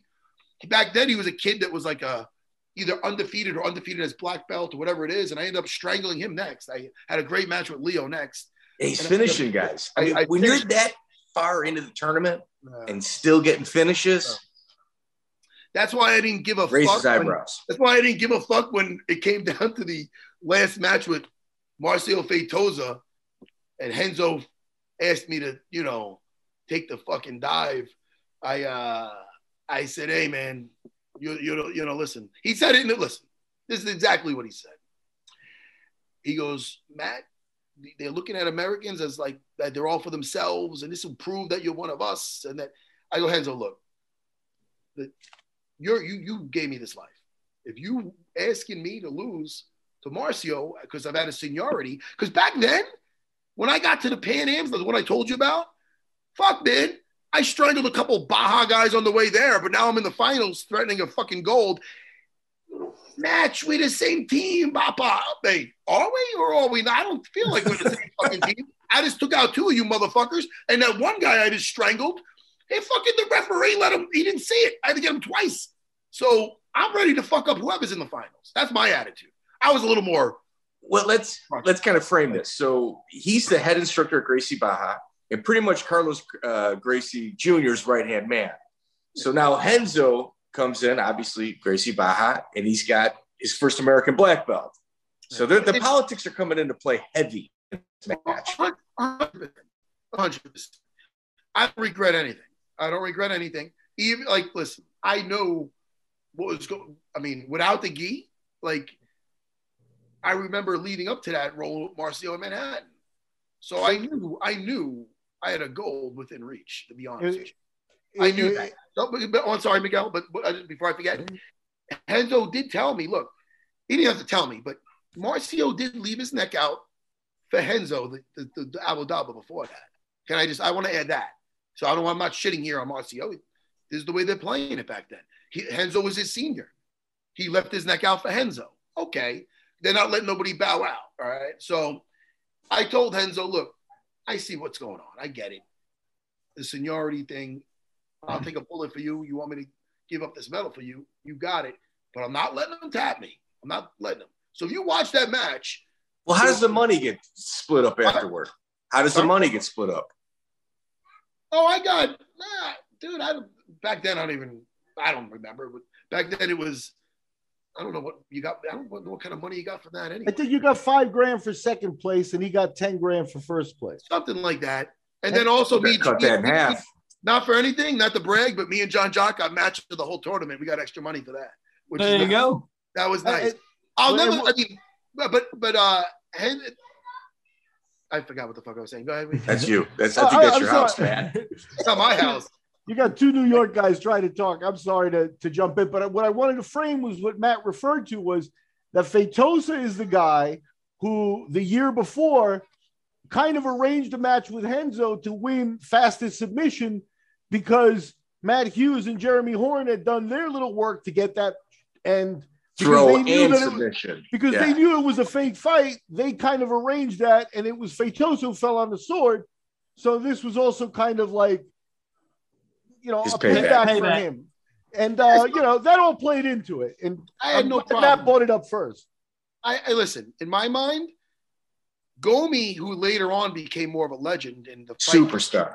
I remember, not for anything, not to be disrespectful. I remember being like, all right, I got Jean Jacques next. If you watch, I'm, I'm to use this first guy as I'm not, I was, I was confident. I go, I'm going to use this first Japanese guy as a warm up. I'm to wear my rash guard. I wore a rash guard in the first one. I didn't wear that shit with Jean Jacques. I was already warm then. So I'm like, I'm to wear the rash guard with my first match. And then after that, we're going skin. I'd rather be a little more slippery with fucking Jean Jacques. The other guy, I knew I was gonna fuck. ah. But so I didn't even know who Gomi was. I just remembered I was gonna use him as a warm up, and I did. And I'm so happy he achieved so much because it looks cool now. Well, yeah, and let's think about this. Less than a month later, you're in the UFC making your debut at UFC 31 against Shonie Carter. Yeah, it makes sense that my jujitsu looked off the hook in the fight, but uh, you know, my stand up, talk about on the job training. I mean, I had to get back. It's not that it was, it was just there was no strat, and this goes on for a while because you got to understand, man. My mindset was I was like a street fighting kid. Like I was, I, I knew I had some power because I did lay people out. I know it was in the street, but it is what it is. I knew I didn't have, I, and not to mention when I was 18, I fought a tough man contest at the Palladium in Manhattan. Mr. T was the referee, and I uh, laid out. I laid. This is a true story. I laid out uh, two guys, and I never sparred a day in my life. My buddy Jim McCluskey was a boxer. He came with me. Me and him used to get into a lot of fights together as a kid. And uh, he go, all right, man, just I never sparred a day. He goes, look, just stand sideways. You're less of a target. And I keep your chin down. and I was it. It was all heavyweights. It was 175 and up. So I knew I lost the last one, my last match, and I had the worst concussion of any of my fights ever after that tough man contest. Jaw to this day from that. You could hear that shit. So I was fucked up. Boxing's way worse than that's a whole other thing. So my point is, I had this philosophy. I knew I was a, I knew I had power, but I had to get that totally out of my head when this when I started watching the, the uh, UFC, uh, mixed martial arts, but the UFC at the time because it's like, all right, the, the jujitsu philosophy in the beginning. Never exchange. Why would you exchange, you moron? Play the distance, too far, too close, get that fight down. And that was the mentality for a while until things started changing around again. People started catching on. So now I had to. Well, they started fighting you defensively. Who's this now? The- like when you, when you were talking about like the transition with yourself, when people would offensively go after you, you would you would wreck them. Yeah. But when they were playing defense against you, that's when things would slow down, and all they were doing was playing defense. Ladder 10, medic Yeah. 24, medic Be right back. Hold 13, Oh, shit, I gotta go jump down the pole right now. He's uh he's at home. He's not at work. East 16th Street. I gotta go. I'll be back later. You guys. You can guys do your brother thing. Later, later, Chris. Gotta go save a kitten. Dude, he's got to go get, you know, he's got to go save people. But uh, so where were we now? So like I, I noticed like in your career when people started being very defensive, like giving you nothing, only playing defense and just waiting for that third round. It's kind of I, I think you were just so far ahead of everybody else prior to that. Yeah, they just weren't. I just didn't have um the time clocked in. I didn't have the time clocked in with the uh with the stand up. And when I did spar, it was always just to get to the guy. I'd strike my way in just to get a hold of the guy. And after that can only go so far. If you see the way I fought, the only fight prior to when I fought uh, uh, GSP like that is maybe Karo Parisyan. You could say where I kind of relied on my hands, but that's because my knee was fucked up and I had to fucking I had to get through it, and I got through it. In, in hindsight, it's good because it got my hands a lot better. But I had to do a lot of sparring because I couldn't do the feet to floor because I had a torn meniscus. But right before I got that call, my shit was torn. So I'm like, all right, look, I had to take the. Am I fighting Karo or am I not fighting Karo? And I'm like, all right, well, I could run, I could strike, but the feet to floor, it felt like my leg was held, holding on for a thread. That's why I, I believe I really got exhausted in that fight because the feet to floor is an exhausting thing. But I used that whole camp just to do my striking. I was at Neglia's a lot. I was doing Let, a lot. Let's talk about let, us hit Shonie, you know, before we get to Karo. You almost finished him in the first round. Shonie. Yes. Yeah. Yes. You hit him. You, you get a couple real deep submissions, and Shonie at this time is a 50 fight club member. Like he's literally got 50 fights, and you're coming in at four and zero. So there's a huge Yeah. disparity in in like experience. Oh, Did you have the did, did you have the UFC jitters? I definitely had some tunnel vision for sure. I was like, it was, you know, it's not so much what I noticed about when you go from fighting in a small show like I did, like to fighting in the UFC. It's not so much the fight; it's the the everything around it. The everybody's energy is is more intense from the production staff to all right, you're going on in this, you're walking down, then there's lights in your face. So yeah, I did have some some jitters for sure. I was fighting on instinct. I had bad tunnel vision, and uh, but even having said that, Shonie was Shonie was slick, and I mean that literally. Like Shonie's a guy you put him in gym shorts, and, and Chris will was tell you back here. He is so he's awful. Like with just jujitsu and stuff, he's not really good at all. He's horrible. But dude, it's almost like an episode of Cops when they're trying to control somebody that's in his underwear and he's all slippery and they're trying to grab him and he's getting out. Mm-hmm. Dude, it's ridiculous. Dude, put either one of you guys in speedos and oil you up. And I don't know how he gets past it, but dude, ask Rich Clemente. That guy's not gonna lie. He it's like holding a big fish. So we had him on. you have his yeah, ask Clemente about yeah, it. him. Yeah. Did he ever it. tell you about Shonie, how slimy he was? So even on our like Shonie, he knows how to play some shit. So it's like holding a big. I wasn't used to just slipping out and doing all these. That's why you see the second fight with him, I got him down. I wasn't even going for submissions. I was just beating him up. You're going positions.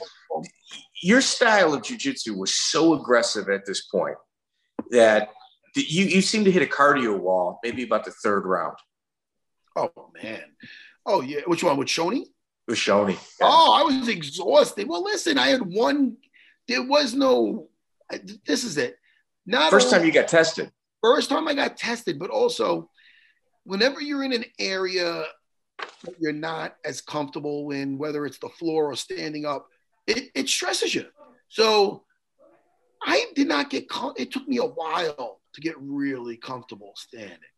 And just to, just it, it, it, is what it is. It's like you're putting your time in. So I had on the job training, man. So I didn't have the hours clocked in to be as comfortable as I should have been. And I still kicked him in the head and I was throwing, but it was making it more of a street fight with the striking. And then when I get my jujitsu, oh, how graceful and aggressive and nice. And but like it's it was a it, I wasn't as complete as I should. You know, And you were up, like you're at 170, and your next fight against Yves Edwards at UFC 33 is also at 170. I, I think they eliminated the 155 pound weight class at this time. yeah. and brutal fight. I mean, Yves is one of the best in the world at this Yeah. point. And I- you I- you come out with a win. Yeah, that was that was a very that was stressful because it was right after 9-11, literally a few weeks after 9-11, right? This was 20 years ago. And 28th I was stressed. September. Well, this is this is May, May 4th, 2001. No, When I fought Edwards, Yves Yves Edwards fought- is when I September fought- 28th. when I fought Yves Edwards, it was it was it was right after 9-11. Yep, Was it September ahead? Okay. 28th. That's not even a question. Okay. So um, when I it was I remember because Ray Longo didn't even he had young kids. He didn't he didn't get on the plane to go fucking he couldn't. He goes, yo, my family's scared, man. I can't. That's the times we were in. People were afraid to fly. I mean, uh, Vegas was a ghost town. It was crazy times, man, because everybody was afraid of what's going on with terrorists and this and that. So I remember being stressed. And then the 9 11 happened. And I remember being like, look, there's real problems out there. There's people jumping out of windows, you know what I mean? And burning buildings. If I lose a fight, and I mean, how many, yeah, I might be out of the UFC, my- but, uh, you know, I'm still here. I kind of put things in perspective, really. That, really, it really did make me look at things differently. And uh, that helped me to my, my, with my mindset, because, you know, and then when I went there, again, I did not have the timing of the striking down. And I'm glad I didn't even try that shit with Eves, to be honest with you. My, but I did clock in a lot of sparring, feet the floor, getting a hold of the guy. So I remember the first round. I haven't, dude. I how about this? I sat to a fucking leg lock up against the cage. I pulled fucking butterfly guard and I got him in a heel hook and I got him, uh, and that got me on top of him. You know what I mean? And uh, I remember losing. I I tried the same back take only because we were talking about it. I tried on Gomi in Abu Dhabi. The difference is Gomi had a big fucking mane of hair. made a fucking, and Yves Edwards was as, as bald as me now. I slipped right off and he got up. And dude, I started, I remember he hit me with an uppercut. I- Uppercut. I, I bring this up to him all the time because this game, and this is why I'm very thankful for to be where I am, because I can point this in several fights. I can look negatively and point on the, the time I almost won versus Shonie and I got caught with less than 10 seconds left with a fucking back fist. Or I can look at the time where Yves Edwards got me with a perfectly timed uppercut when I tried to clinch him without striking first and dropped me and jumped on me and could have finished me. I was a little dazed, but he was so afraid of my jujitsu back then. He don't even tell you. He jumped Yeah, out rightfully so. he jumped out and he got up. Uh, and then when he did, I got up and I remember being like, yo, I'm fucking, I was still dazed. And when you get hit, even if you're in good shape, it's like your energy bar gets hit in half. And then he's coming after me like the fucking Black Panther. And I'm like, holy fuck. So what do I do when I'm tired? I throw a big high kick. Ah! Where, and then, dude, he just, I'm like, oh, that's not good. Now I'm even more tired. it's fucking awful. Thank God the bell rang. And then by that second round, I remember I took a shot. He got back up. I got back up, and I was back in sparring. I the sparring saved me. I remember being like, okay, I'm back now. I'm back. He's gonna try to hit me, and I'm gonna try to get him down. And I was just in. The, I was. It was like I was back at Ray's sparring, and that's what got me through. And I ended up getting him down a bunch, and I won the fight. Thank God. You know, the one thing that I take away from it, like you can kind of see the bond between like corners and their fighters. Renzo was so proud of you, man. Well, that fight. Yeah. Oh yeah. Well, listen, man. Renzo's great. Renzo's hysterical. Renzo's uh Renzo showed up in the locker room like right before I walked out. And the first thing he said is, Man, you're wearing those shorts. No, I was wearing like a silver tap out. Said they sent me a silver and gray and black tap out shorts. So I'm like, oh, that's some cool colors. Dude, the, the silver was straight out of Village People silver. And I'm sitting there wearing this thing, and Renzo's making jokes that probably wouldn't go over well now. And I'm like, what? the- I'm about to fight Yves Edward. They call him the dentist. Anyway, it worked out. Yeah. He, he was so proud of you, man. Like funny. He- it was almost like him watching his kid, you know, do well. It was it was it was fun. I, I got a, a question for you. Take you back a little bit uh, uh, to the business end of things here. So, so you're in Abu Dhabi. You have a spectacular performance. Did you go there knowing you were in the UFC already, or because I know Joe Silva was at that Abu Dhabi, or did you finish the deal He's up at the there trials, after, too. after your He saw performance? he saw you at the trials. Well, you're saying, you're saying, wait, what was the question? Did I know Well, I was my- going to UFC? Did you before Abu Dhabi? Were you already signed to UFC, or did you finish the deal? No, there. no, Okay. no. I was after that, I believe. Uh, okay, or, good. or, or, yeah, it was after that because I had a good showing over there, and they Yep. were like, and then they were they wanted Ricardo Almeida too because Yeah. Ricardo, had a, Ricardo just beat Akira Shoji in Pride, And, so they're yeah, like, all right, we'll take him and we'll take him. You know, Yep. I think they really wanted Renzo first, but then Renzo was over in Pride, and yeah. No, no, no. And I remember that. I, Ricardo had a tough day too. You know, just that's the way the ball bounces. But yeah. Hmm. What is it Okay, so March 22nd, 2002, UFC 36, you finally get down to 155, a weight class more suitable to you. You fight uh, Kelly Dullanty, and you Yes. win by triangle first round. Yes, yes, that was crazy, man. Shout out to Gil Castillo, an old school um, Cesar Gracie black belt, because I didn't know how to. I, like I said, I wasn't a big wrestler. I didn't know how to cut weight. I just stopped eating. So he got there, and he got. I was like, dude, you gotta. I was like just melting away and just not doing anything, no energy. So he's like, dude, you gotta eat stuff. You gotta. What are you doing? So he kind of like was my sensei in that, and took me in and out of the sauna, and just told me what I could eat, what I couldn't eat, and Did you make weight or did you miss? Oh, I first of all, that's some bullshit. I know it says 163. I was 153. I was under the thing. And when they announced it, oh, Serra with a little bit of weight advantage. No, no, whoever was go- whoever was at the time, I don't know if Goldie or somebody, but they fucked up. So they fucked up putting on the weight class 163. Dude, I was 153. I Okay. was Gollum. Because you look small. Yeah. Dude. I'm like, there's no way you There's missed. no weight. There was I was under the weight limit. I never missed weight in my life. You know, So to properly set this up, you had two mega camps going at, at it. Uh, obviously, you're Renzo's top student, and Kelly was actually Frank Shamrock's top student. So you had two mega camps going Yeah. at it. And uh, was that a little extra pressure for you?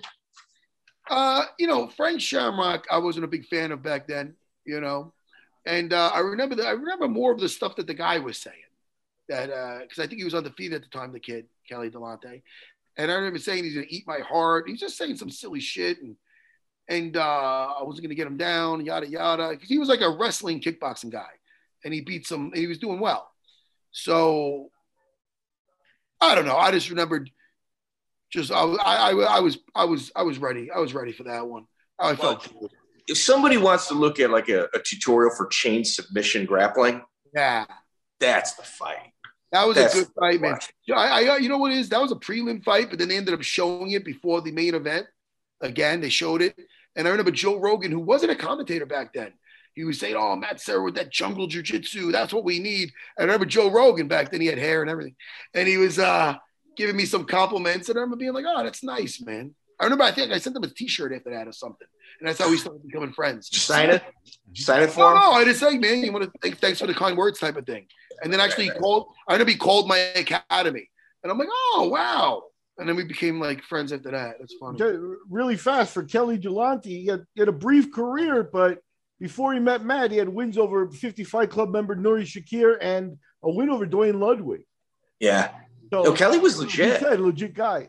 Yeah, I- legit guy. I wonder why he, like, I remember after I fought him, I was. Well, I you was didn't take a single punch. Nah, I was on him, man. I got a, it was a great day in the office. Uh, and after I beat him, I was all hyped up. So I did my Wolverine. I don't know why I did that. But anyway, Ah, the claws came out.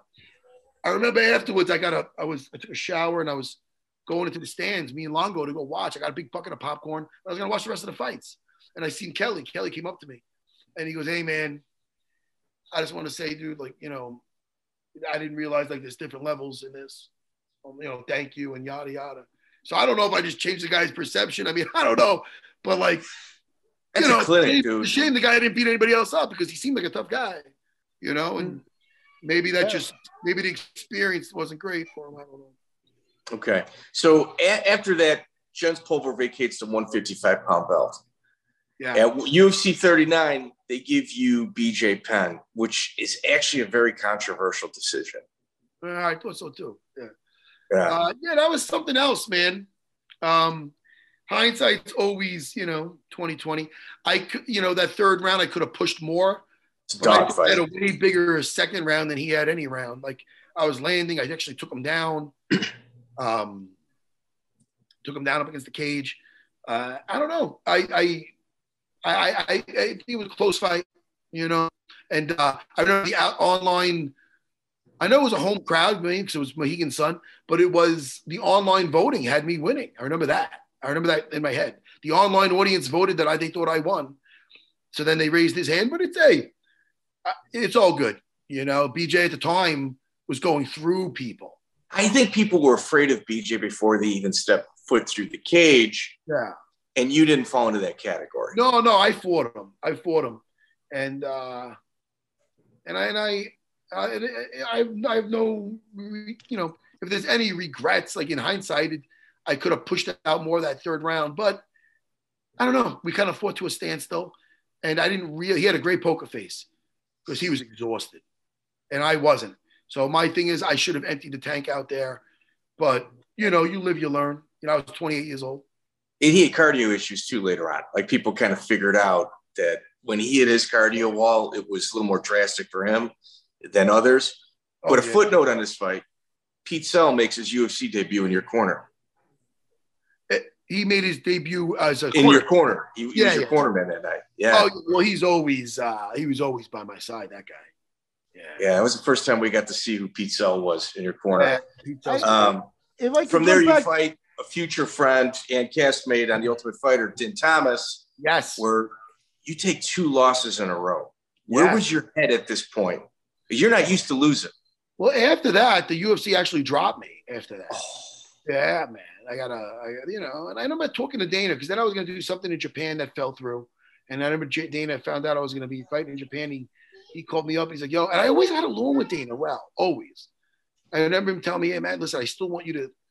You know, you know, you know, we still love you, and you know, I, you know, I want, you know, you, I still want you to, like, like, like, like, like, like to, to feel like you're a UFC fighter. Like, you know, we we had, we had a really good relationship.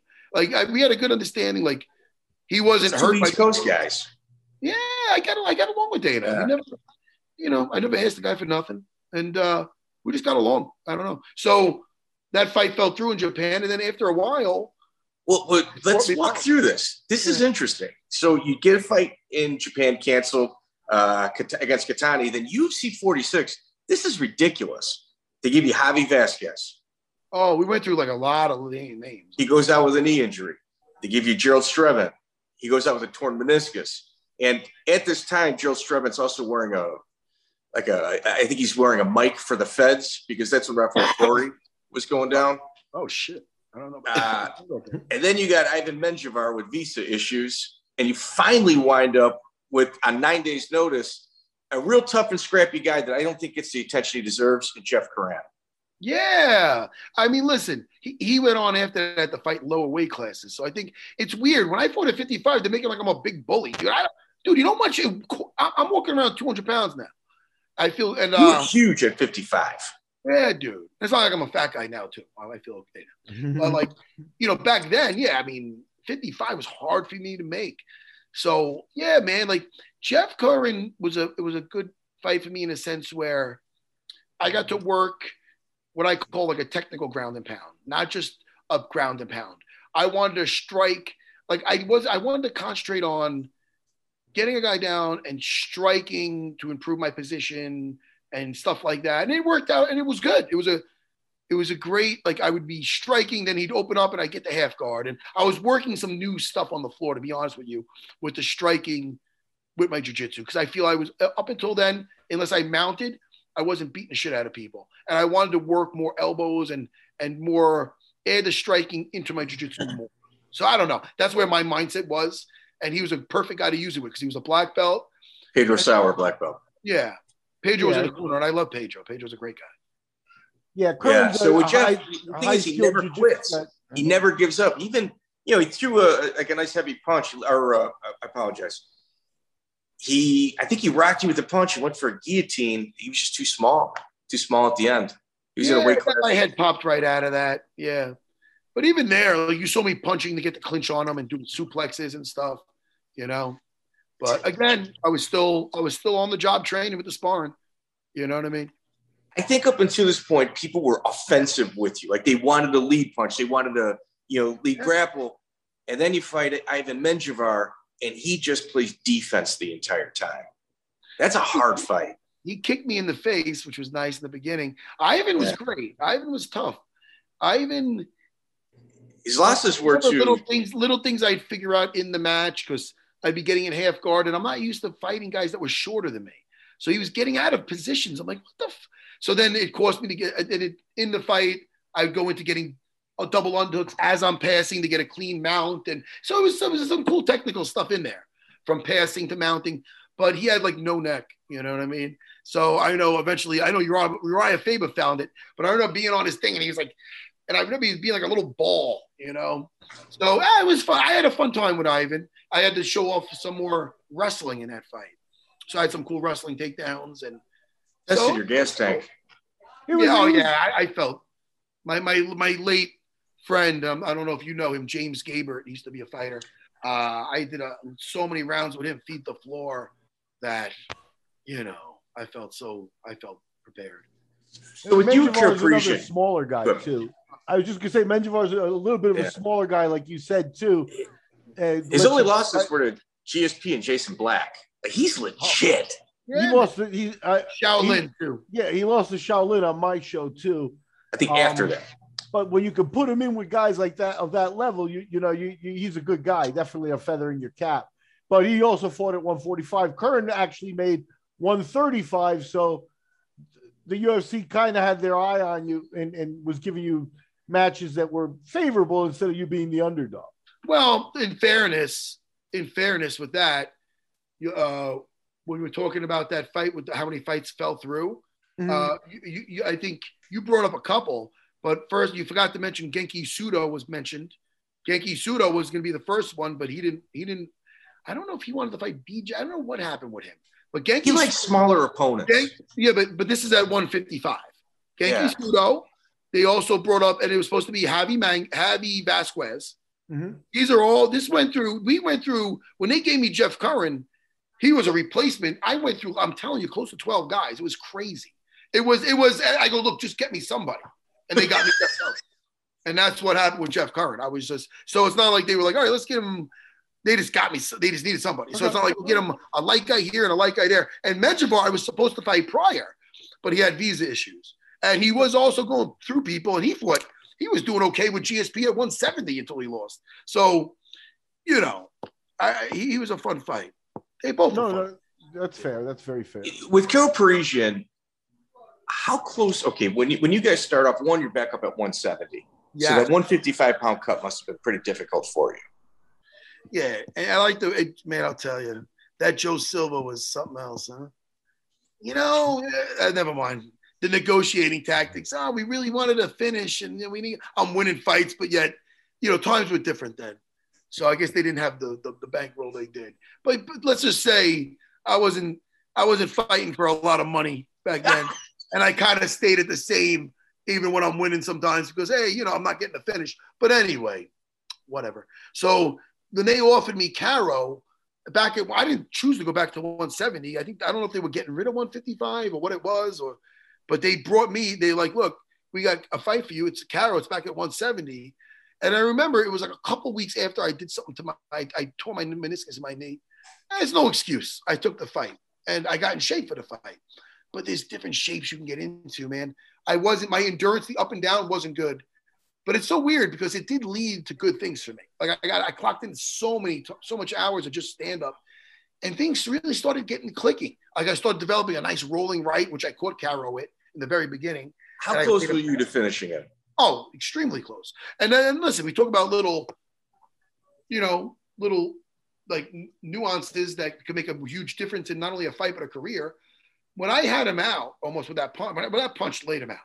It was And close. Was pounding on the it. I cage. flipped- I flipped him over. I would have been straight mounted on him, but he was like propped up against the cage. So he got a judo grip in the back of my fucking shorts, and he, he's like a gorilla. He pulled himself into that clinch. I, you even see me saying, "Yo, he's got my fucking shorts." To the ref, he's got me. And then, but then he lets go, and then he survives. And I put out a, I expended a lot trying to get him out, and that's something that's be, should be noted because it helped me for my title fight. Because I, I spent a lot of energy trying to getting him out, and now he's not out, and now I'm getting fucking a little tired. And I and I think personally, if you've seen my fights prior, I got tired in two fights in my career. Tired, tired. I don't even count the first Shonie fight. That's is what it is. First time, whatever. Uh, this fight with Karo and my second fight with GSP. Those are the fights that were legit, where I don't feel my confidence with the. With I just knew I didn't do the right work to have that endurance that I needed, and that's not a good feeling because you know you don't want to say uncle, and I didn't say uncle Karo, and I got and I had the and I got the show in a hindsight, which is good news. I not only did I learn a lot from that fight, I got to know, man, my submission escapes are fucking money because he had a beautiful uh, arm lock on me, and I did an escape that was fucking. And when I'm talking about when I did this escape, I had that much in the tank. I had nothing. I had nothing. I could have easily said, "All right, take my arm, please. I'm out of here." But I got the fuck out with a beautiful escape. So I love jujitsu. So you know, Chris is waiting to get back in, Miguel. Go ahead. No, no, no. I'm loving listening to all this. Chris- Chris is trying to get back in. Oh, oh. Chris is trying to get back. In. I thought you were Yeah. So with Karo, he's 22 years old, which is shocking for having that much experience. You know, he's got about 25 fights on his record. And oh, there was an exchange in the second round where he waves his finger at Renzo and give, he waves his you know index finger and then gives him the middle finger. What, what was said there? he it was really to Longo. Longo was saying he's getting tired or something like that. It wasn't Renzo, but he, he thought it was Renzo. So, but you know what sucked about that? I was I was getting fucking tired. So and the other guy, by me seeing him wave to the other guy, and I knew this fucking Karo, he doesn't really get tired. That's the one it, one strong attribute he had. But the problem with so Karo, you know, I made it through that fight. You know what I mean? Uh, I was fucking exhausted after that first round. Not to mention I took some shots, and I was taking away all his judo throws in that first round and everything perfectly until I started getting tired, and then all of a sudden he started getting those in the last round. So I'm happy I made it through. But again, that fight, I was coming off a loss. How many months later they hit me up with the season four opportunity? So hey, that fight, the winner of that fight with me and Karo, Karo got a title shot after that. Yeah. I would have got a title shot. And I'll tell you right now, back then, I don't think I was I was prepared as I was to fight Hughes back then. That he was the champ back then. So Karo got the title shot. Title, he tore his fucking hamstring. Next thing you know, he develops a fucking problem. We never, the guy's never the same. And we No, know, the and- and- fuck, we know my Cinderella story. Bang, bang. Who's the fuck? I'm the winner. No, I'm only kidding. Fucking, but the point is, the point is this: he wasn't a fucking gracious winner after that. Karo, you know what I mean? And I seen him after that too, and uh, fucking- and I and he's been nice, but I don't know if he got weird and he's always like, "Yo, get me on." The I would like to see the weigh-in footage because you know you're you're not going to take shit from anybody. That's just who you are. And Karo doesn't mind being a little bit disrespectful up front. Yeah, I, that's I really wish the UFC Fight Pass. I just want to see the weigh-ins, even if it's two guys staring at each other and they walk away. I want to see that. yeah, man. No, listen, he's just got that. He's kind of like an arrogant guy, but he wasn't a. You know, he talks about himself the third person and shit. We know that guy. No, You know, you want to hang out with that guy? I don't. But he was a nice enough guy afterwards. You know, when I seen him, he'd always be polite and just that. He had Randy in his corner, Randy Couture, and you had Renzo. Another classic battle of just legendary corners. Uh, you, you're you're very blessed with that in your career. Oh shit, yeah, yeah, no, I know for sure. I got to work with Randy a lot, so did Chris on uh season four. You know, which we, is where we're at. we picked his brain, man. So You know? the Ultimate Fighter season four, Chris. I mean, I, he told me that he got along with you the best, as well as Din Thomas. And in one of Chris's fights, you're very audible. You're almost his corner man. Oh, well, I think I was, was I? He was everybody's corner man. Yeah, you were. just- you, you were kind of like the team captain. Oh yeah, for sure. That was uh, And that was un- funny. I, didn't- I didn't realize I didn't realize that until the, the show came out and then they paint that. But when we were doing it, we weren't really considering me a captain. We were all together, Team Mojo. We'd have fire pit meetings. We were having a blast. We had a good time. Our team got along very well. You know, it was funny when we were out there. There were certain people, and they were complaining about hated the house and uh, didn't. I can't have my phone. Didn't like no TV. And I remember like people like me and Matt were like, "Dude, this is great." I mean, I never got the chance in my whole career to train like that and be around other great fighters all the time. And it was it was great to me. I mean, it was probably my favorite training period ever. I didn't get that option ever, and uh, just a good people out there, man. I really enjoyed the guys. You, know, it's funny, uh, Matt. I saw I was at uh, the bare knuckle last last weekend. I saw the Charles McCarthy. You know, and I get along with him. Great. He, he's a good guy, man. You know, it's just just He's out of the so element there.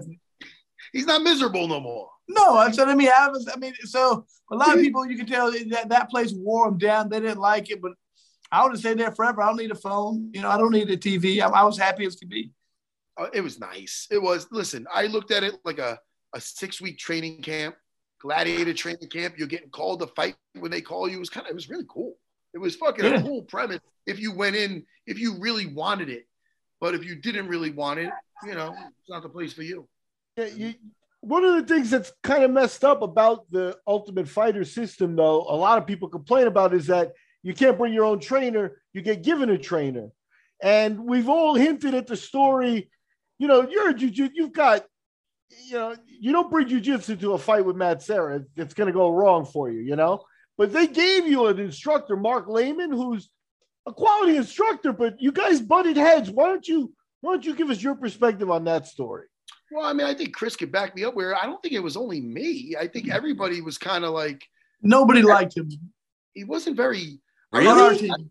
Not not one person on our team wanted to work with him at all. He he really quit doing anything on, on our on our team. He would kind of come after about the second day, and he'd sit aside and wait for his meal to show up, and then he'd take a thing of protein mix and leave. That was it. He, nobody wanted to work with him. Yeah, he, he would. He was negative energy, man. very negative energy. I remember Scott Smith's like, "Yo, can you show me an arm lock?" He's like, "What? What kind of arm lock? What from where?" Well, I don't know. Like from guard. He's like, "Well, when you know what you want to learn. Tell me, like he was a very, oh. and then he was miserable. shit. He would talk shit about like when he started to talk shit about Royce, and it's like, dude, you're a young jujitsu expert. You can easily fight, but you don't want to do because you don't want to get hit. So fucking watch your mouth. Where are if you want to talk about that on your couch or outside this, you're in a UFC training center for all of us, all of us guys are gonna be fighting each other in that fucking cage right there. And you don't got the balls to do it. You should keep your fucking mouth shut. That pretty much sums it up. I don't know, Chris. I mean, I, right? I mean, what the fuck? It was, it was beautiful. I mean, you got to understand, especially when you're on there, you, you don't have much to do. So uh, just when something like that happened, it was awesome just to sit there and uh, watch it, you know, rehash it. And it, it was just, uh, yeah, it, it, reading the room and knowing the audience, like you don't talk like that, man. I mean, especially when knowing, knowing some people here are part of the Gracie family. You know what I mean? So you don't do that. Just what not understanding or just a dick and not caring either way. It doesn't matter. Yeah, man. So it wasn't only me for sure, you know. No, it, But nobody he was liked. talking about he was talking about Royce one time, and then when they got it on camera, Din Thomas is a fucking funny guy. Din Thomas is hysterical. He comes over, he's the one who came over. He's like, "Hey man, he's over there talking shit about Royce." Fucking, I'm like, "What?" So that's when I went over there. Fucking Din's definitely the one who gave me that. it little- up. Oh, Din, Din's Din, Din always was a funny guy. You Oh, know? yeah. Yeah, So- he uh yeah, yeah, I agree. He used to do color commentary for the AFC shows, and he would just shit on everybody that wasn't from ATT. And like I'd be watching the DVDs going, man, is he disrespectful? And we saw like Nick Thompson, who eventually got better. Like he was a total jobber in the beginning of his career. And then he made it to the UFC, went on a hell of a run. I remember Nick going, no, no, no, no. You're going to publicly apologize because Nick was terrible at the beginning of his career. And Din was right. Oh, But no, funny guy. Funny him and Wade Rome. Okay, Pete Spratt, you won by strikes. Um, yes. were you concerned about that fight going into it? You ate a heavy knee. you know what? The knee wasn't. It was off a little. Oh, dude, it could have been a lot heavier. If that was a little bit more centered, I would. It would have been the first. The Jorge Masvidal would have been taking a note from that one. Like you know what I mean? That would have been the first one where somebody got decapitated because it was close. But uh, you know, I was a little bit. Chris took him out already, so I Yeah. you could you could have that stress of being like, oh, my buddy just beat him like easily. So now I got to either outdo that or I got to, you know, if I don't do it as good, you could think like that, which I didn't. I remember not thinking that. But I remember thinking when I first got in the house and I seen him on the other side, I'm like, he is the most athletic motherfucker there is. Like he's athletic. And even in there, he was a little bit older than some of the other guys there, but he was still, I heard, beating everybody in all the all the pylo, py, uh, pyrotechnic, not pyrotechnics, plyometrics and all that stuff. Like he was just, he's a freak. So I remember being like, ah, man, I'd rather fight like Mikey or Rich. I remember just not wanting to fight him as much, you know? So then when I ended up, I, I kind of wanted to fight Rich Clemente because he was not, out of all of them, he wasn't a guy that I was crazy at. Now we're fine, I'm sure. But like, you know, back then I was like, eh, like if you have to punch someone in the face, you know, Pete Spratt's a way stuck in a house with a whole bunch of people that, that you have to fight. Yeah. And they don't they don't leave. you know, They're still there. Exactly. Makes it awkward. So I kind of, you know, but then when I ended up getting matched up with him, I'm like, you know, when it was him, because I didn't know to the very end who I was fighting, you know, because we kept thinking, and then you saw in the show, he wasn't even thinking about it. He was thinking about bowing out, let Rich fight. So I mean, I wasn't wrong to think that. So when I got matched up with him, I was just focused. I was the last guy to fight on our team, and I knew that if I got him down, it'd be a good night for me. You know, You get a, a was how bad was that cut underneath your eye? Because that was my that wasn't from the knee. That was from a punch. Okay. The first Okay. punch thing got me. It wasn't. then you get a you win with strikes first round. Um, you pull in a Shonie Carter. Um, five years after your first fight, actually. Yeah. Are we talking about getting hit with a back fist again? Is that what's going to come up You, you, you, you almost you almost got you almost did it twice. Well, listen, str- we talk about strategy, like I talked about earlier with Abu Dhabi. The problem with even in fighting in the house was my strategy was still the same, and everybody knew my strategy. So it's not like I had the ace in my up my sleeve like I did when I fought George, which I really kind of did.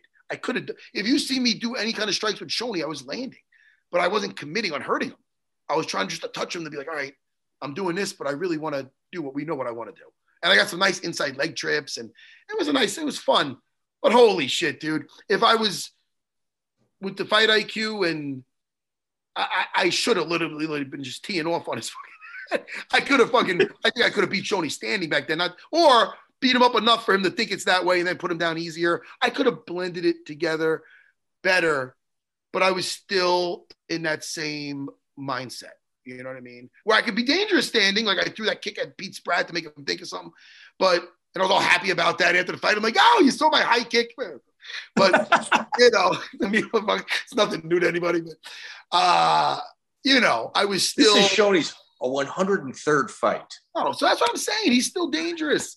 Rich Clemente thought he was going to go in there and take a shit on him. You know? Yeah, that everybody was chomping at the bit to fight Shonie right away, you know. And hey, Shonie, I don't care what you say. He's care. a gamer. There's no easy fight ever, man. The dude's got so much experience. He he wasn't even in shape. He threw up in the first workout, but he's just Oh, an experienced veteran, man. I mean, we had to push him. We, there's no way we thought he was going to win that first fight. Nobody did. When he upset him, it was like everybody was in shock. Everybody's taking Matt for coaching him through it. It's hilarious. That was great, though. We had a good time with that. We were so happy for Shonie. I remember being so happy for Shonie. I You do know? man. It's weird. We I- I- Matt, Matt, did it surprise you, to, like, to what extent, like, your team became so important to you? Like, I thought going in, I was gonna be like, it's gonna be me, and I don't really care, you know, it- uh, it's about me making the end. But then, like, very quickly, like, that was your family in there. It was it, like, I, I, I really needed you guys in there, man. It, it surprised me how much my mentality changed from going in to within like a week of being there. Yeah, because you, you you developed that bond of uh, of us versus them, and our team was really cool, man. Even our rooms, man. It was. I had a bunk bed with Drago. You're across there with uh, Dean Thomas and another bunk bed. I mean, who, Yeah. does, who does this as grown ass men? Unless you're in a firehouse, you know. I don't know. like you don't really do that too often. So for us to be there and having breakfast together, training together twice a day, taking those van rides when if we're good boys, they'll shut the and we're not talking, they're all right, we'll stop filming and they'll put some music on for us, which was orgasmic because we're not it's one thing if you're not if you don't listen, if they take away everything, like even in jail, they got music and shit. Like you you take away everything, and then when you get it again, it's just that much better, you know. But we mm-hmm. again, so you're going through this whole process with these guys, and yeah, man, you develop good friendships, you know we we had good guys. That we didn't have to deal with any really too many idiots at all. You know, So, so the finale. I mean, this this is the last fight question I have. The finale between you and Chris. What was Yes. the build up like, especially with your family? uh, it was it was frustrating. It was this is where I was frustrated. Where I was going to Pre-Cana, I was engaged. Pre-Cana is where you have to go to these people's houses. It's fucking brutal. You got to go to these fucking couples' houses with other couples, and they're like like talking to you about marriage. It's something that if you have to get married through the church, is what you got to do. Right. dude, I'd rather be like play a human Frogger and run into traffic. I don't. It was so fucking. Dude, I don't care about your relationships. Get me to fight. I just want to get married. Leave me alone. But anyway, so I remember after that, me and my wife, we were at the diner, and at the time, she was gonna be a school teacher, and I was doing what I'm doing. And we kind of needed those fucking benefits. I was looking forward to those. It wouldn't hurt, you know what I mean? I wasn't exactly killing it. And uh, you know, I remember her telling me, like, look, you know, I know it could be difficult, but I would, you know, and I'll work if I have to. I know we talked about this, but I would really prefer to be a stay at home mom. But I understand. So I'm like, holy fuck. I remember going to Longo the next day. I'm like, yo, I was fucking duped. No, I'm only kidding. But I was like, yo, this is scary, man. If I don't win this fight versus fucking Chris Lytle, who most people think I'm going to lose to, well rounded, badass Chris Lytle, I'm like, yo, man, there's a big, this is the problem when me and Chris had the fight. There was a big difference between what one guy got and the other guy got. Huge. Huge difference. And it affected that fight to the point where I think, I mean, first of all, I don't know. I haven't watched the fight forever. You'd really have to go back and I don't know. How are you judging it? People It's hard to watch. Totally different ways. They saw, well, all right, well, what did he do to him? He didn't get him down. He didn't fucking do his jiu-jitsu on him. No. All right, well, then what did he do to him? He didn't really beat him up. He didn't really, he didn't get taken down, but he didn't really enforce his will. So what are we doing here? Like, so it's a weird, it's a weird, I listen, I don't even know. I wouldn't want to judge it. I don't know. But it was a playing safe probably by both of us a little bit, Chris. I right. without a doubt. Oh, dude, I was, I was, I was scared to death to lose that fight, and so were you. And, and with the price differential and all the title fight implications, I Well, looking what, back, what was like, the difference in price? Let- Let's about put two that- hundred grand, approximately two hundred thousand dollars in a title shot. And what was if you lost? 10 About a ten thousand. Bro, it was bad, dude. It wasn't good. It was scary. Hey, t- I mean, not- looking back, if they should, ne- I, I, I I never wish that upon anybody, man, because just the three to four month build up, thinking about that and the uh the fight. I mean, look what happened. It wasn't a good fight. There's no way you could. I mean, it wasn't an entertaining fight. It, it can't be, man. I mean, how many of those fights are usually good? Not many, man. I mean, they're just. I, I don't think they should ever do it like that again. Personally, that's but my doesn't opinion. the PFL do that? Doesn't one person get a million, the other guy get like fucking something, right? I don't know. Yeah. I don't Yeah. know. I remember, I remember talking to Chris Wade and I'll be like, yo, is there a big difference between because I've been thinking about us. And he's like, yeah, there's a fucking it's not like one guy gets a million when he and the other guy gets like half a million. I don't think it's like that shit. I think- Really, I don't You know, know. I, I don't know. I don't know the ins and outs. So I don't want to talk too much about it. But I remember thinking like, oh, it's kind of like what we had to deal with, you know. So that's why I remember, you know, whatever. Like uh, so, then you know they so three judges, two sort. They they all saw it's weird how it's not even like a 29, 28. It's like some people saw 30, 27, two of them, and one 30, 27 for the total the other way. It's just crazy. It was it was weird, man. It was a weird thing. I mean, I don't know, you know, I was just happy that it obviously went my way, you know, like I was happy about that. And that's something to be happy about. But I at the same time, I Mm. kind of felt, you know, me and Chris were tight, so it was weird, you know. Yeah. And Joe Silva, that Joe Silva, that little fuck, he really did get us to fight each other again, like a little that That, guy. you see, that that's what that's the only thing that really bothers me about. And I, I don't think I've told this before on here, but like Joe Silva, when Matt told me that, it really bothered me. Like Joe called me, it's like, okay, I gotta, you know, find the Indianapolis, I gotta fight for you. He told me, Matt Serra. I remember I was like, man, I don't want to, I don't really want to do that. You know, I, I don't want that. And he's like, you know, they they said, well, you know, he's in. This is what we want. You know, and I was like, man, you know, I'll do whoever you want, but I don't really want this fight. He tells Matt, I've been begging for this fight for years, and I'm like, it made me feel. I'm like, dude, Matt's, hold on, Mike. Matt's my buddy, man. I, I would first of all, I didn't think the first fight was that entertaining. I don't think people want to see it again. Well, you know, and, and then second of all, like, there's a hundred people I could fight. Why do I want to fight him? I don't want to do that. And then he kind of would got do to like, that, I- but I didn't He know he did that. I didn't know why would he do. Just tell me I'm fighting him, and I'll fight him. I don't care. You don't have to blow smoke up my ass or his. That's bullshit, dude. I didn't like it, man. So it really bothered me that he did that. That's my least favorite thing I can say about Joe Silva. Yeah, um, yeah, he he he he got full of himself in that little fucker. Even the beginning, I used to be because I used to I'm like a comic book nerd, so I used to talk to him about all that stuff and and I remember towards the end, like he used to just like kind of like be a big shot. Know, oh, he's he at the end was a, such a fucking douchebag, and he thought my fight and he thought our last fight that I had with Chris, where I'm like, yo, and then when we so we got matched up again, and I'm like, you know, and he told me all that about Chris, and I'm like, man. Then we talked actually before that, we fought, and I'm like, we found out that was bullshit, but then we're already contracted to fight. So I'm like, dude, I was so like, that was a weird one. I'm like, dude, what? if You two are professionals. You know, if you're going to fight, you Tell got me to fight. fight. I mean, it is I'm what gonna fight him, is. you know. I mean, I don't really ask who to fight, and I, and if they tell me to fight, I'll fight them. But and Yeah, by, like I, I, we brought it up to him, like Joe, why do you say this? And he changed the subject. He he didn't say anything. I mean, I remember how we skated That's a past. him. quick way to get slapped. asked him about it. That, that bothered me a lot. That he, because that makes me look like I'm talking about my buddy, and I would never do that. You know what I mean? yeah, it was he he handled it sleazy, but you know, we don't got to see that little fucker anymore. But uh, it's weird what power does to people. You know what I mean? It's crazy. Yeah, he's Listen, pouring man, oil into He vinegar used to for be no like reason. that fight sucks, and it's like, dude, I know you got to be realistic about. You got to be. It's your job, and you might want to say, but there's a certain.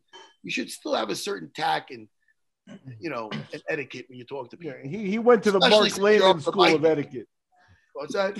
I was just saying he went to the Marc Laimon School of Etiquette, I guess. Yeah, Yeah, but at least, Mark, at least Marc Laimon could actually defend himself. I mean, I mean, I'll take my dick out and beat him over the head. I'm bang, bang, that guy be out. Oh, Silva is like a little fucking Jawa. Houdini. He's like a little fucking thing. I don't. Man, and I'm- and I'm not a tall man. did you uh did you ever tear your bicep and never get it repaired? Oh, 100 percent, man. I used to have two. Look at that. That's awesome. Oh, That's not so. oh, lemon at the lemon. And you know what's funny about this is that uh that happened getting ready for Kelly Dullanty. So when so two weeks before, dude, I couldn't. I had a bad arm, bad, bad. I remember the guys were worried about me, but I go, dude, this is my first time cutting down the 155. So I went to the doctor, and the doctor was like this old Navy doctor. He was cool. And he goes, All right. Now, if you get it fixed, he goes, Could you turn a key? I go, Yeah. He goes, right, you're going to lose strength in it. You don't need surgery. The surgery would only be for cosmetic reasons. So it don't look like that. You know, like that. so he goes, Otherwise, you don't need the surgery. Because my thing is, I want to still fight. Yeah. He goes, Well, look, if you get the surgery, you can't fight, obviously. But if you don't get the surgery right now, you can't get the surgery. You'll be stuck with that bicep. And I go, look, man, I'm no fucking, you're not looking at Fabio over here. I'm no pretty boy. I want to fight. You know what I mean? So I ended up fighting, and it's my one submission. If I would have fought and got my ass kicked, that would have been like, anytime I looked at that mutant arm, I'd be like, oh, why? but now I look at this just like I look at this badge of honor that our buddy Chris Lytle gave me. I go, oh, I fought 11 minutes with this vagina on my head. And, you know, it's a badge of honor. That's how I look at it. At what time did you notice that your level of fame was changing? Because you're very recognizable now. Oh, I love it when they go, oh, can I have a picture? I go, yeah. They go, oh, I can't believe it. Dana White. I go, what the fuck? And then they're like, oh, I can't believe it's you. I go, oh, thank you. You're a fight fan. They go, I love it. Joe Rogan. I go, what? So listen, I it. that's why you don't take it too seriously because they just see you on TV. but uh, no one, no one helped out with that shit was the uh, the Dana White looking for a fight. Actually, is helping out with that. Really? I think Really? so because I think it's because I haven't fought. I mean, Chris Ford, fucking eleven years years ago. Yeah. Eleven years ago, dude. Damn. We're So old as stuff shit. now, the fact that I could be relevant anyhow is fucking beautiful. The thing I do with Jimmy is so much fun, and then because people watch, uh, they listen to Unfiltered, some of them, and uh, and then the thing I do with Dana is pretty cool because a lot of people I think watch that show, Dana White looking for a fight. So I have a good time with that. You know, I- I- I, I got a, co- a quick cleanup question. I, you referred to it, but officially nowadays, the match between you and Fatosa is listed as a forfeit. But you, you, I remember you guys rolling. Like you guys, it's listed as a forfeit. On your Yeah. wiki. Oh, I have no, I don't know what that. Oh, I don't know what I don't know what's on my. I don't know. I never checked. but thing. but you guys rolled for 20 minutes and and he won it on points, is what I he won. He remember. won because I, I- he won because I He refused to tap. I jumped a guard. I jumped a guard and they gave him a neg- they gave me a negative point.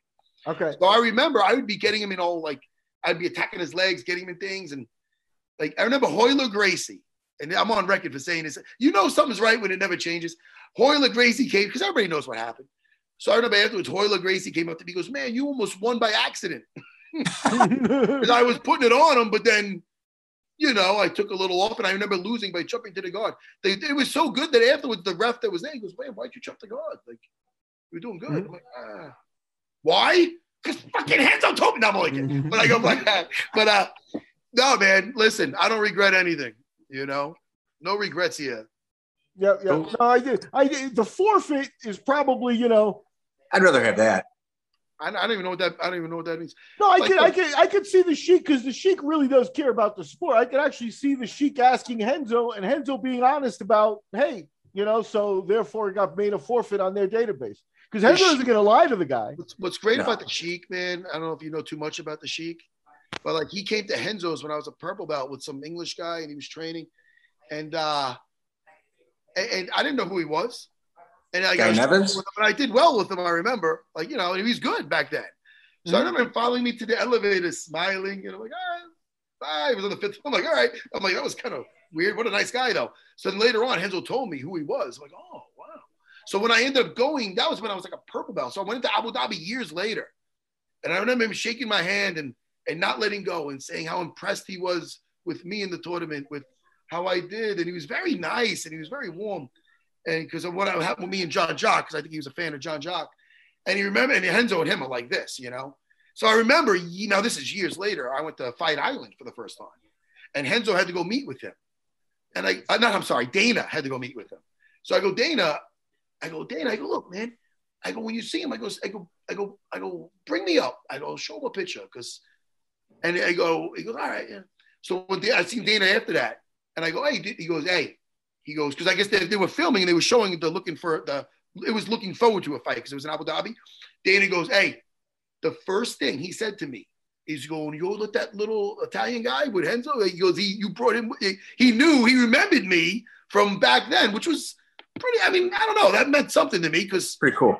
it was 20 years ago. You know what I mean? Almost. I mean, when I was there, it was a couple of years ago, so it was close to 20 years ago, and he remembered me from that. So I don't know. That was pretty. That was that felt nice. That makes you feel good, yeah. How many how many matches have you seen since then or whatever? So I made some kind of impression on the guy. So that was Yeah. cool. Well, you never took it easy on him. You know, you you, you treated him like a teammate.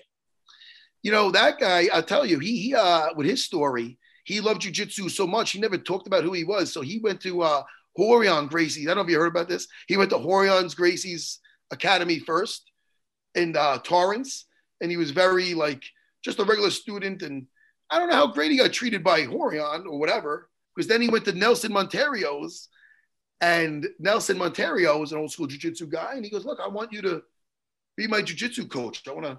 He goes, "Hey man, you're a nice guy, but I don't, you know, listen, I got a business here." And then he let him know, "Hey man, I'm a prince. This is like out of a, it's like out of a Disney movie. It's like I'm really a fucking, like the, the witch that got taken out of the castle. Next thing you know, it's really a fucking. You didn't know it was a witch, and I don't know. But it's mm-hmm. one of those things where you know you got to treat everybody right. Like you know, that's why him and Renzo are so tight. I don't know if Renzo knew who he was when he first got there. I'm not sure about. I don't know about that. But Renzo's the one who told me that story, and Renzo was friends with Nelson. So maybe maybe it is the seven Yeah. degrees of Kevin Bacon. But my point is, you treat everybody right because you don't know. It could be a fucking prince. you know. Yep.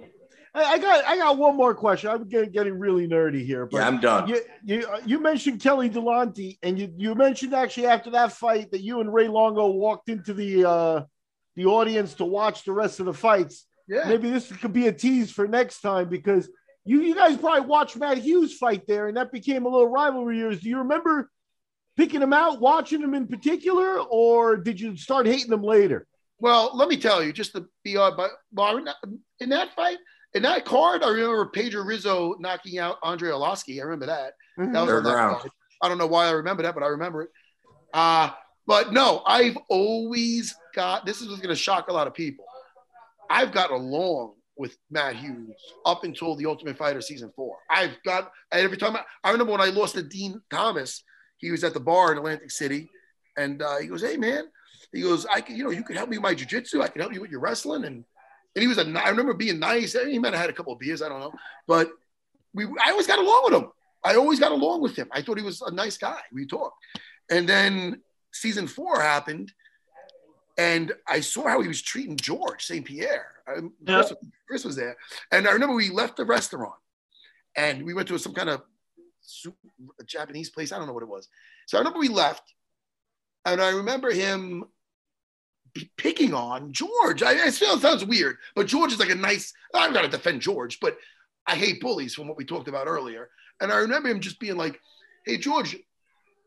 they were scheduled to fight, right? And, Aaron, and, George, and Matt already beat him once. So I remember him going, "Hey, George, man, you want to work together?" You got, and George is like, "Oh, okay. I show you something, you show me." and he goes, "Yeah." He goes, "Maybe I show you the defense to the arm lock." And he was just being a guy. And George is like, "Uh." Well, you, you know, like like like he's there with I think uh, Rich Frank Franklin, a couple of those like his buddies. You know what I mean? So he's feeling like he's he's really jokes. George is over there with us. And he's having a laugh. so and George, you gotta understand, George is like overly nice, very Canadian. Uh, yes, I that, that's I will do that. Yes, and he just kind of look at you can tell it's kind of making him uncomfortable. Like, man, that's not cool. So that's one thing you gotta love about Matt is if you're in a room and there's five people hanging out talking and one guy's like not included, Matt will bring him in. The he's that kind of go, hey, cool. he bringing him in, super like, You want and, that? and you could just tell it bothered him that they were doing that about George. So, um, you know, like I said, you just spend enough time with somebody, you see who they are as a person. And, and that's when you talked about the thing with Muhammad Ali. Yeah, if you, if you see somebody who's being a dick to somebody else, they'll treat you like that if you were in that position too. So I get, and you're guilty by association, but that's why I always want to surround myself with people like Matt because they're just good, always going to be good people, man. And, and mm-hmm. you, that's right there when that riff them and everybody's kind of like bringing it up, like, man, I mean, you, you kind of notice how they're treating George. I mean, it's kind of a kind of a dick move, right? You know, and everybody saw it. we forget that there's cameras on us on that thing because we're always just being ourselves. So they got me in the bus being like, "Yo, that Matt Hughes is a bit of a jerk off. just mm-hmm. because I'm honestly like, I never seen him like that. So I'm like, wow. I go, what? I was shocked. I'm like, what? A, and I kept going, like, what a jerk off. So obviously they have it on film, and I'm not. It's like I'm trying to hide it, but it's like, you know. And then it worked out anyway because we got to fight each other. But you know, no, I'm. You know, you're not going to click with everybody. No. Chris, you want to take us out of here? Man, like I said a long time ago, definitely not one of my favorite guys in the sport, just in general. Um, every time I'm with this guy, it's a lot of fun. I really appreciate not only all you've done for the sport, um, but just spending some time. And, and I'm just glad we got to go over your history, let everybody know, because this is important stuff to me, where you came from and how you developed into the, the person you are is, is uh, it's going to be here forever now. I just want people to be able to understand that. So thank you so much from the bottom of my heart. Um, we love doing this and, and, getting people's word out there, man. And if you have anything you want to talk, Flo, do, go ahead and do it again, man. I don't care. Man, no, me. I just got, you know, I got the UFC Unfiltered podcast. It's the, the official UFC podcast I do with Jimmy Norton. Yeah. That's, man, Dana White looking for a fight. Other than that, you can find me at Serra BJJ in Long Island. I'll be there later today teaching the kids class. What is going on with me? and, then, uh, and then maybe pulling some guys out to strangle, man. I'm, this is a fun post fight career and this is uh you know i couldn't be doing a i couldn't be in a happier place this is good and i'm happy for you chris man you you always seems like you got something going on and i want i hope your podcast this was like a rogan podcast what are we at two hours what are we oh yeah, yeah we, we, we, we, get some people mind, we get some people on here and they, they just love it and they'll just talk for three hours. We're like, I'm like, I gotta go. yeah, talking, man. man. Shit. Well, you know I can talk. I, yeah. I, you know I can talk, man. So listen, man. Hey, hey how's the body feeling, dude? How's the body feeling, dude? Are you doing all right? My knee, for, I'll tell you right now, my knees fucking suck. I need, I literally need two new knees. But having said that, I could go, I could roll. I could still roll. I roll better than I walk. Like I'm going to Disney wow. with my family uh, like a week, and I'm not gonna walk around Disney all day. I'll fucking get in a motorized cart and put a fucking thing on my leg and I swear to God, I'm not doing Disney all day. I'm not doing it. I'm fucking. And it's not that I'm not, dude, man. I'll show you my abs right now, man. Come on, man. I'm in shape. I'm in fucking shape. I can roll. I roll my brother-in-law's 300 pounds. I'll put that guy on me. But I'm not, dude. I need my knees are bone on bone. So like, I eventually need two new knees. I'm pushing it back as far as possible. My wife's like, "What about your your um quality of life?" I go, "I'm having a fucking ball." I, I don't want to have to fucking run miles and shit. I don't mind taking a few edibles and jumping in a fucking motorized car around Disney. That might be my favorite part. what about suicide? I don't know if kids listen to this, but listen, my, my point is this. My point is this. Eventually I'm gonna need new knees, you know. But uh, you know, I'm gonna push this as far as possible because again, I can still do the stuff I like to do right now. Do you microdose? I was like, man, my if my thing was running, I'd be like, oh fuck but it's not. I did that for ages. I could still roll, gi, no gi. I could roll and I could teach my. If I'm out, if I do my new both my knees, you got to think that's got to be close to a year out. No, fuck. Do you microdose? Oh, that long? Maybe not that long. One knee. So, I don't know. What do I? Have you ever microdosed? Am I going to be able to roll again? That's my biggest thing.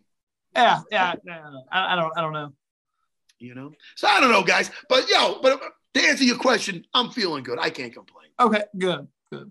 Thanks, and uh, I appreciate you guys having me, man. And we'll do this again for sure.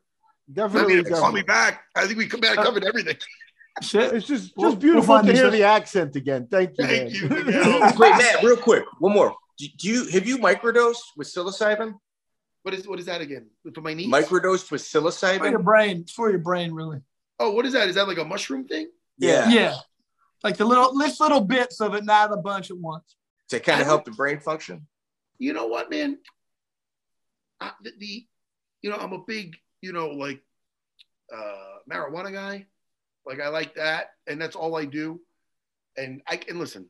I could. I got my maybe my kids are downstairs. I'm gonna yell, but I could smoke and I could roll for hours. And I didn't do this. I didn't do this when I was fighting because I would be afraid of getting tired. And but but, but nowadays it's weird. It's actually like an aid for me. And I'm not Eddie Bravo. I'm not here trying to champion nothing. I'm just saying uh, it, the, the, the, the, the, the reefer helps my rolling and my training at this point. You know what I mean? To be honest with you, I'm not a pill popper. But as far as doing anything with mushrooms or any kind of micro, hey man, I'm already fucking out of my mind. I don't want to fucking, I don't want any kind of drugs. I'm totally against, I never did any kind of powder or any kind of weird shit, any hard shit. But I do do a lot of uh, weed. But it, um, again, it helps me with my, I'll Good for you. I want to do two things when I smoke attack my wife or just strangle people. So it's good for me. it's funny, you know. You got you got Matt Serra, you got Eddie Bravo, you got the Diaz brothers. That's pretty high level fucking advocates for marijuana, but you know what I mean? Not Yeah, bad yeah. talent. Hey, listen, at, at my age, if, if, if my kids are doing it at 20 trying to train, I'd say, no, you don't need this shit. Uh, but at 47, fuck, it works for me. Excellent. Well, Guys, thank hey, man, much, thank- Thanks again. Appreciate your time, brother. Thanks, guys. Well, Mike, another lights out podcast in the books, and uh, my hats off to the MMA detective. We uh, we got we got uh, Matt Serra the Terror on our side at the very beginning of the interview, and I think we had a great interview the whole way through. Did we accomplish the goal of appearing like a psychotic ex girlfriend? Uh, yeah, that's what Chris calls you. I, I I just like to call you thorough. Okay, okay, okay. I think mm-hmm. probably a very thin line. You're almost Yeah, indecipherable well, it's between actually those the, two. yeah, it's the same thing, really. But well, we got another world champion, dude. You know, it's our our third world champion. Yeah, yeah, and you know, like we, I, I, I like it because, like, I think he had fun. Like, it, it's one of those Yeah. guys that that showed, like, you know, he doesn't mince his words or or hide his emotions and stuff. But I think he was having fun going down memory lane and, and talking through a bunch of stuff like that. So it definitely worked out. I love the New York accent, and you know, everything he does is good. Well, what I took from this is you got to look at him as a person. If you burn that bridge one time with Matt Serra, that's it. Like he's not, he's pretty much done with you. And it's, I'm not saying done like he hates you, just done with you in terms of being personable with you. And, you know, when he talked about Phil Baroni, talked about Joe Silva, he was very candid in both of those, you know, conversations. And then you kind of look at his relationship with Dana White the balancing act that Dana has to play with all of the plates in the air make it incredibly difficult for him to have relationship, long-lasting relationships with people that he works with. I mean, that that that's a fact. And for Matt and and Dana to be so close, and and you know, Matt saying, "Yeah, you know, we just we we we have a really good relationship." It just kind of tells you that you know Dana's word, which everybody talks about as being good, you know, kind of carries over. Because I think if that bridge was ever burnt with Matt, it wouldn't matter who you are. He's going to treat you the same, whether you're an attorney, a waiter, or the president. He's giving you the same treatment in terms of his time. And um, nah, I, I- took a, I took a lot away, a lot away from this interview. I thought, I thought it went really well. Yep. Thank you, Matt. Thanks for all the uh, honesty there about all the Abu Dhabi stuff and things like that. And, and, you know, talking about that, I think Renzo's a guy in a tough position too. You know what I mean? He's he's over there, friends with the guy, you know, who's running the tournament. And yeah, you know, he got he got some of his friends to go over there. That's not, you know, a bad move or anything like that. And and then they all happen to start, you know, getting into the money and stuff, and things start to get complicated. I can tell you this: Feitosa, the guy who Matt sat for and who did Renzo the the fastest submission, the, the attorney before, is a good, hardworking guy. To my knowledge, I don't think he was an MMA dude. So, in other words, when Renzo and all those guys are off doing MMA, he's the guy who's back at the academy teaching the, the, the classes. So it's a guy like you could honestly see Renzo's really doing the right thing. He really is. You know, like per, per his vision and his people, he's taking care of a guy who's always helped them and always been at their back. There's it? nothing wrong with that. 'Cause I- the, the, God's honest truth is, if Serra had won, it would have been better for the whole Gracie corporation. Like his American student winning Abu Dhabi and then going to the UFC and stuff like that.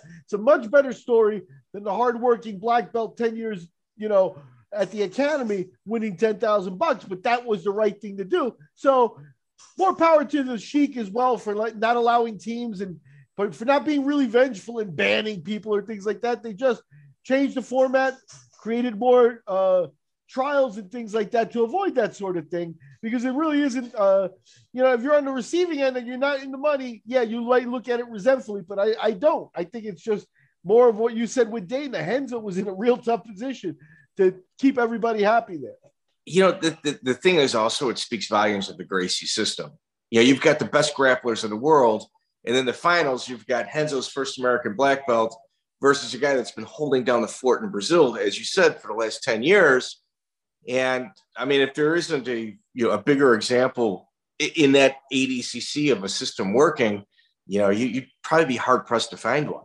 I mean, it's there were definitely factions among the Gracies and the Brazilians. You know, other factions started to show up, and uh, but Renzo was definitely one of the dominant ones, and there's a reason for it. Part of it was that you know he's a master on the mat, and he's a master, you know, behind the behind the doors too. So, eh, well, anyway. I mean, let's think about this, Miguel. How many times have you seen people? You work for ADCC for you know about a decade, with the people constantly having their hand out trying to get money. It's a huge turnoff to the higher ups in the ADCC program. And now you've got Renzo Gracie just going, hey, wait, wait, wait a minute. I just got the fastest submission a year ago in order to grab the 2,500 bucks. And now we got this going you know, in 2001 between Serra and Feitosa, that's also a balancing act that's that's not an easy one to handle. So, you know, like you said, Renzo, Renzo is a master of more than just on the map. I agree. Yeah, there's and I, at least in my eyes, I think I could see I could see the way it, it went down, and that he was trying to do the right thing. So, like, and that's a feather in the cap because it's not like, well, I, I get more money. I don't think it was I get a bigger percentage from Feitosa. So like he was pocketing, like that doesn't even really with Renzo click. I think he was trying to take care of the guy who taking family business. And Feitosa, Feitosa was a loyal Gracie black belt for you know, and he still is. So my hat's off. And, and look at Matt. Matt's also a loyal student. I mean, that's you know, and, and Matt tells the story, but you know, Matt Matt will go to war for Renzo still. You know what I mean? It's like it doesn't it didn't affect him. He also understood it, and that also plays into it. Yeah, I agree. Okay, ladies and gentlemen, please like, share, subscribe. We are growing at a uh, a, a, very very fast pace, and we greatly appreciate it. Um, you know, if, if you guys could just like, share, subscribe, leave us a comment, it'd be awesome. And and Miguel, I know this is probably late in the podcast let me tell you something about our guy Crowbar. This guy is pushing our stuff on a lot of the message boards, sharing our stuff.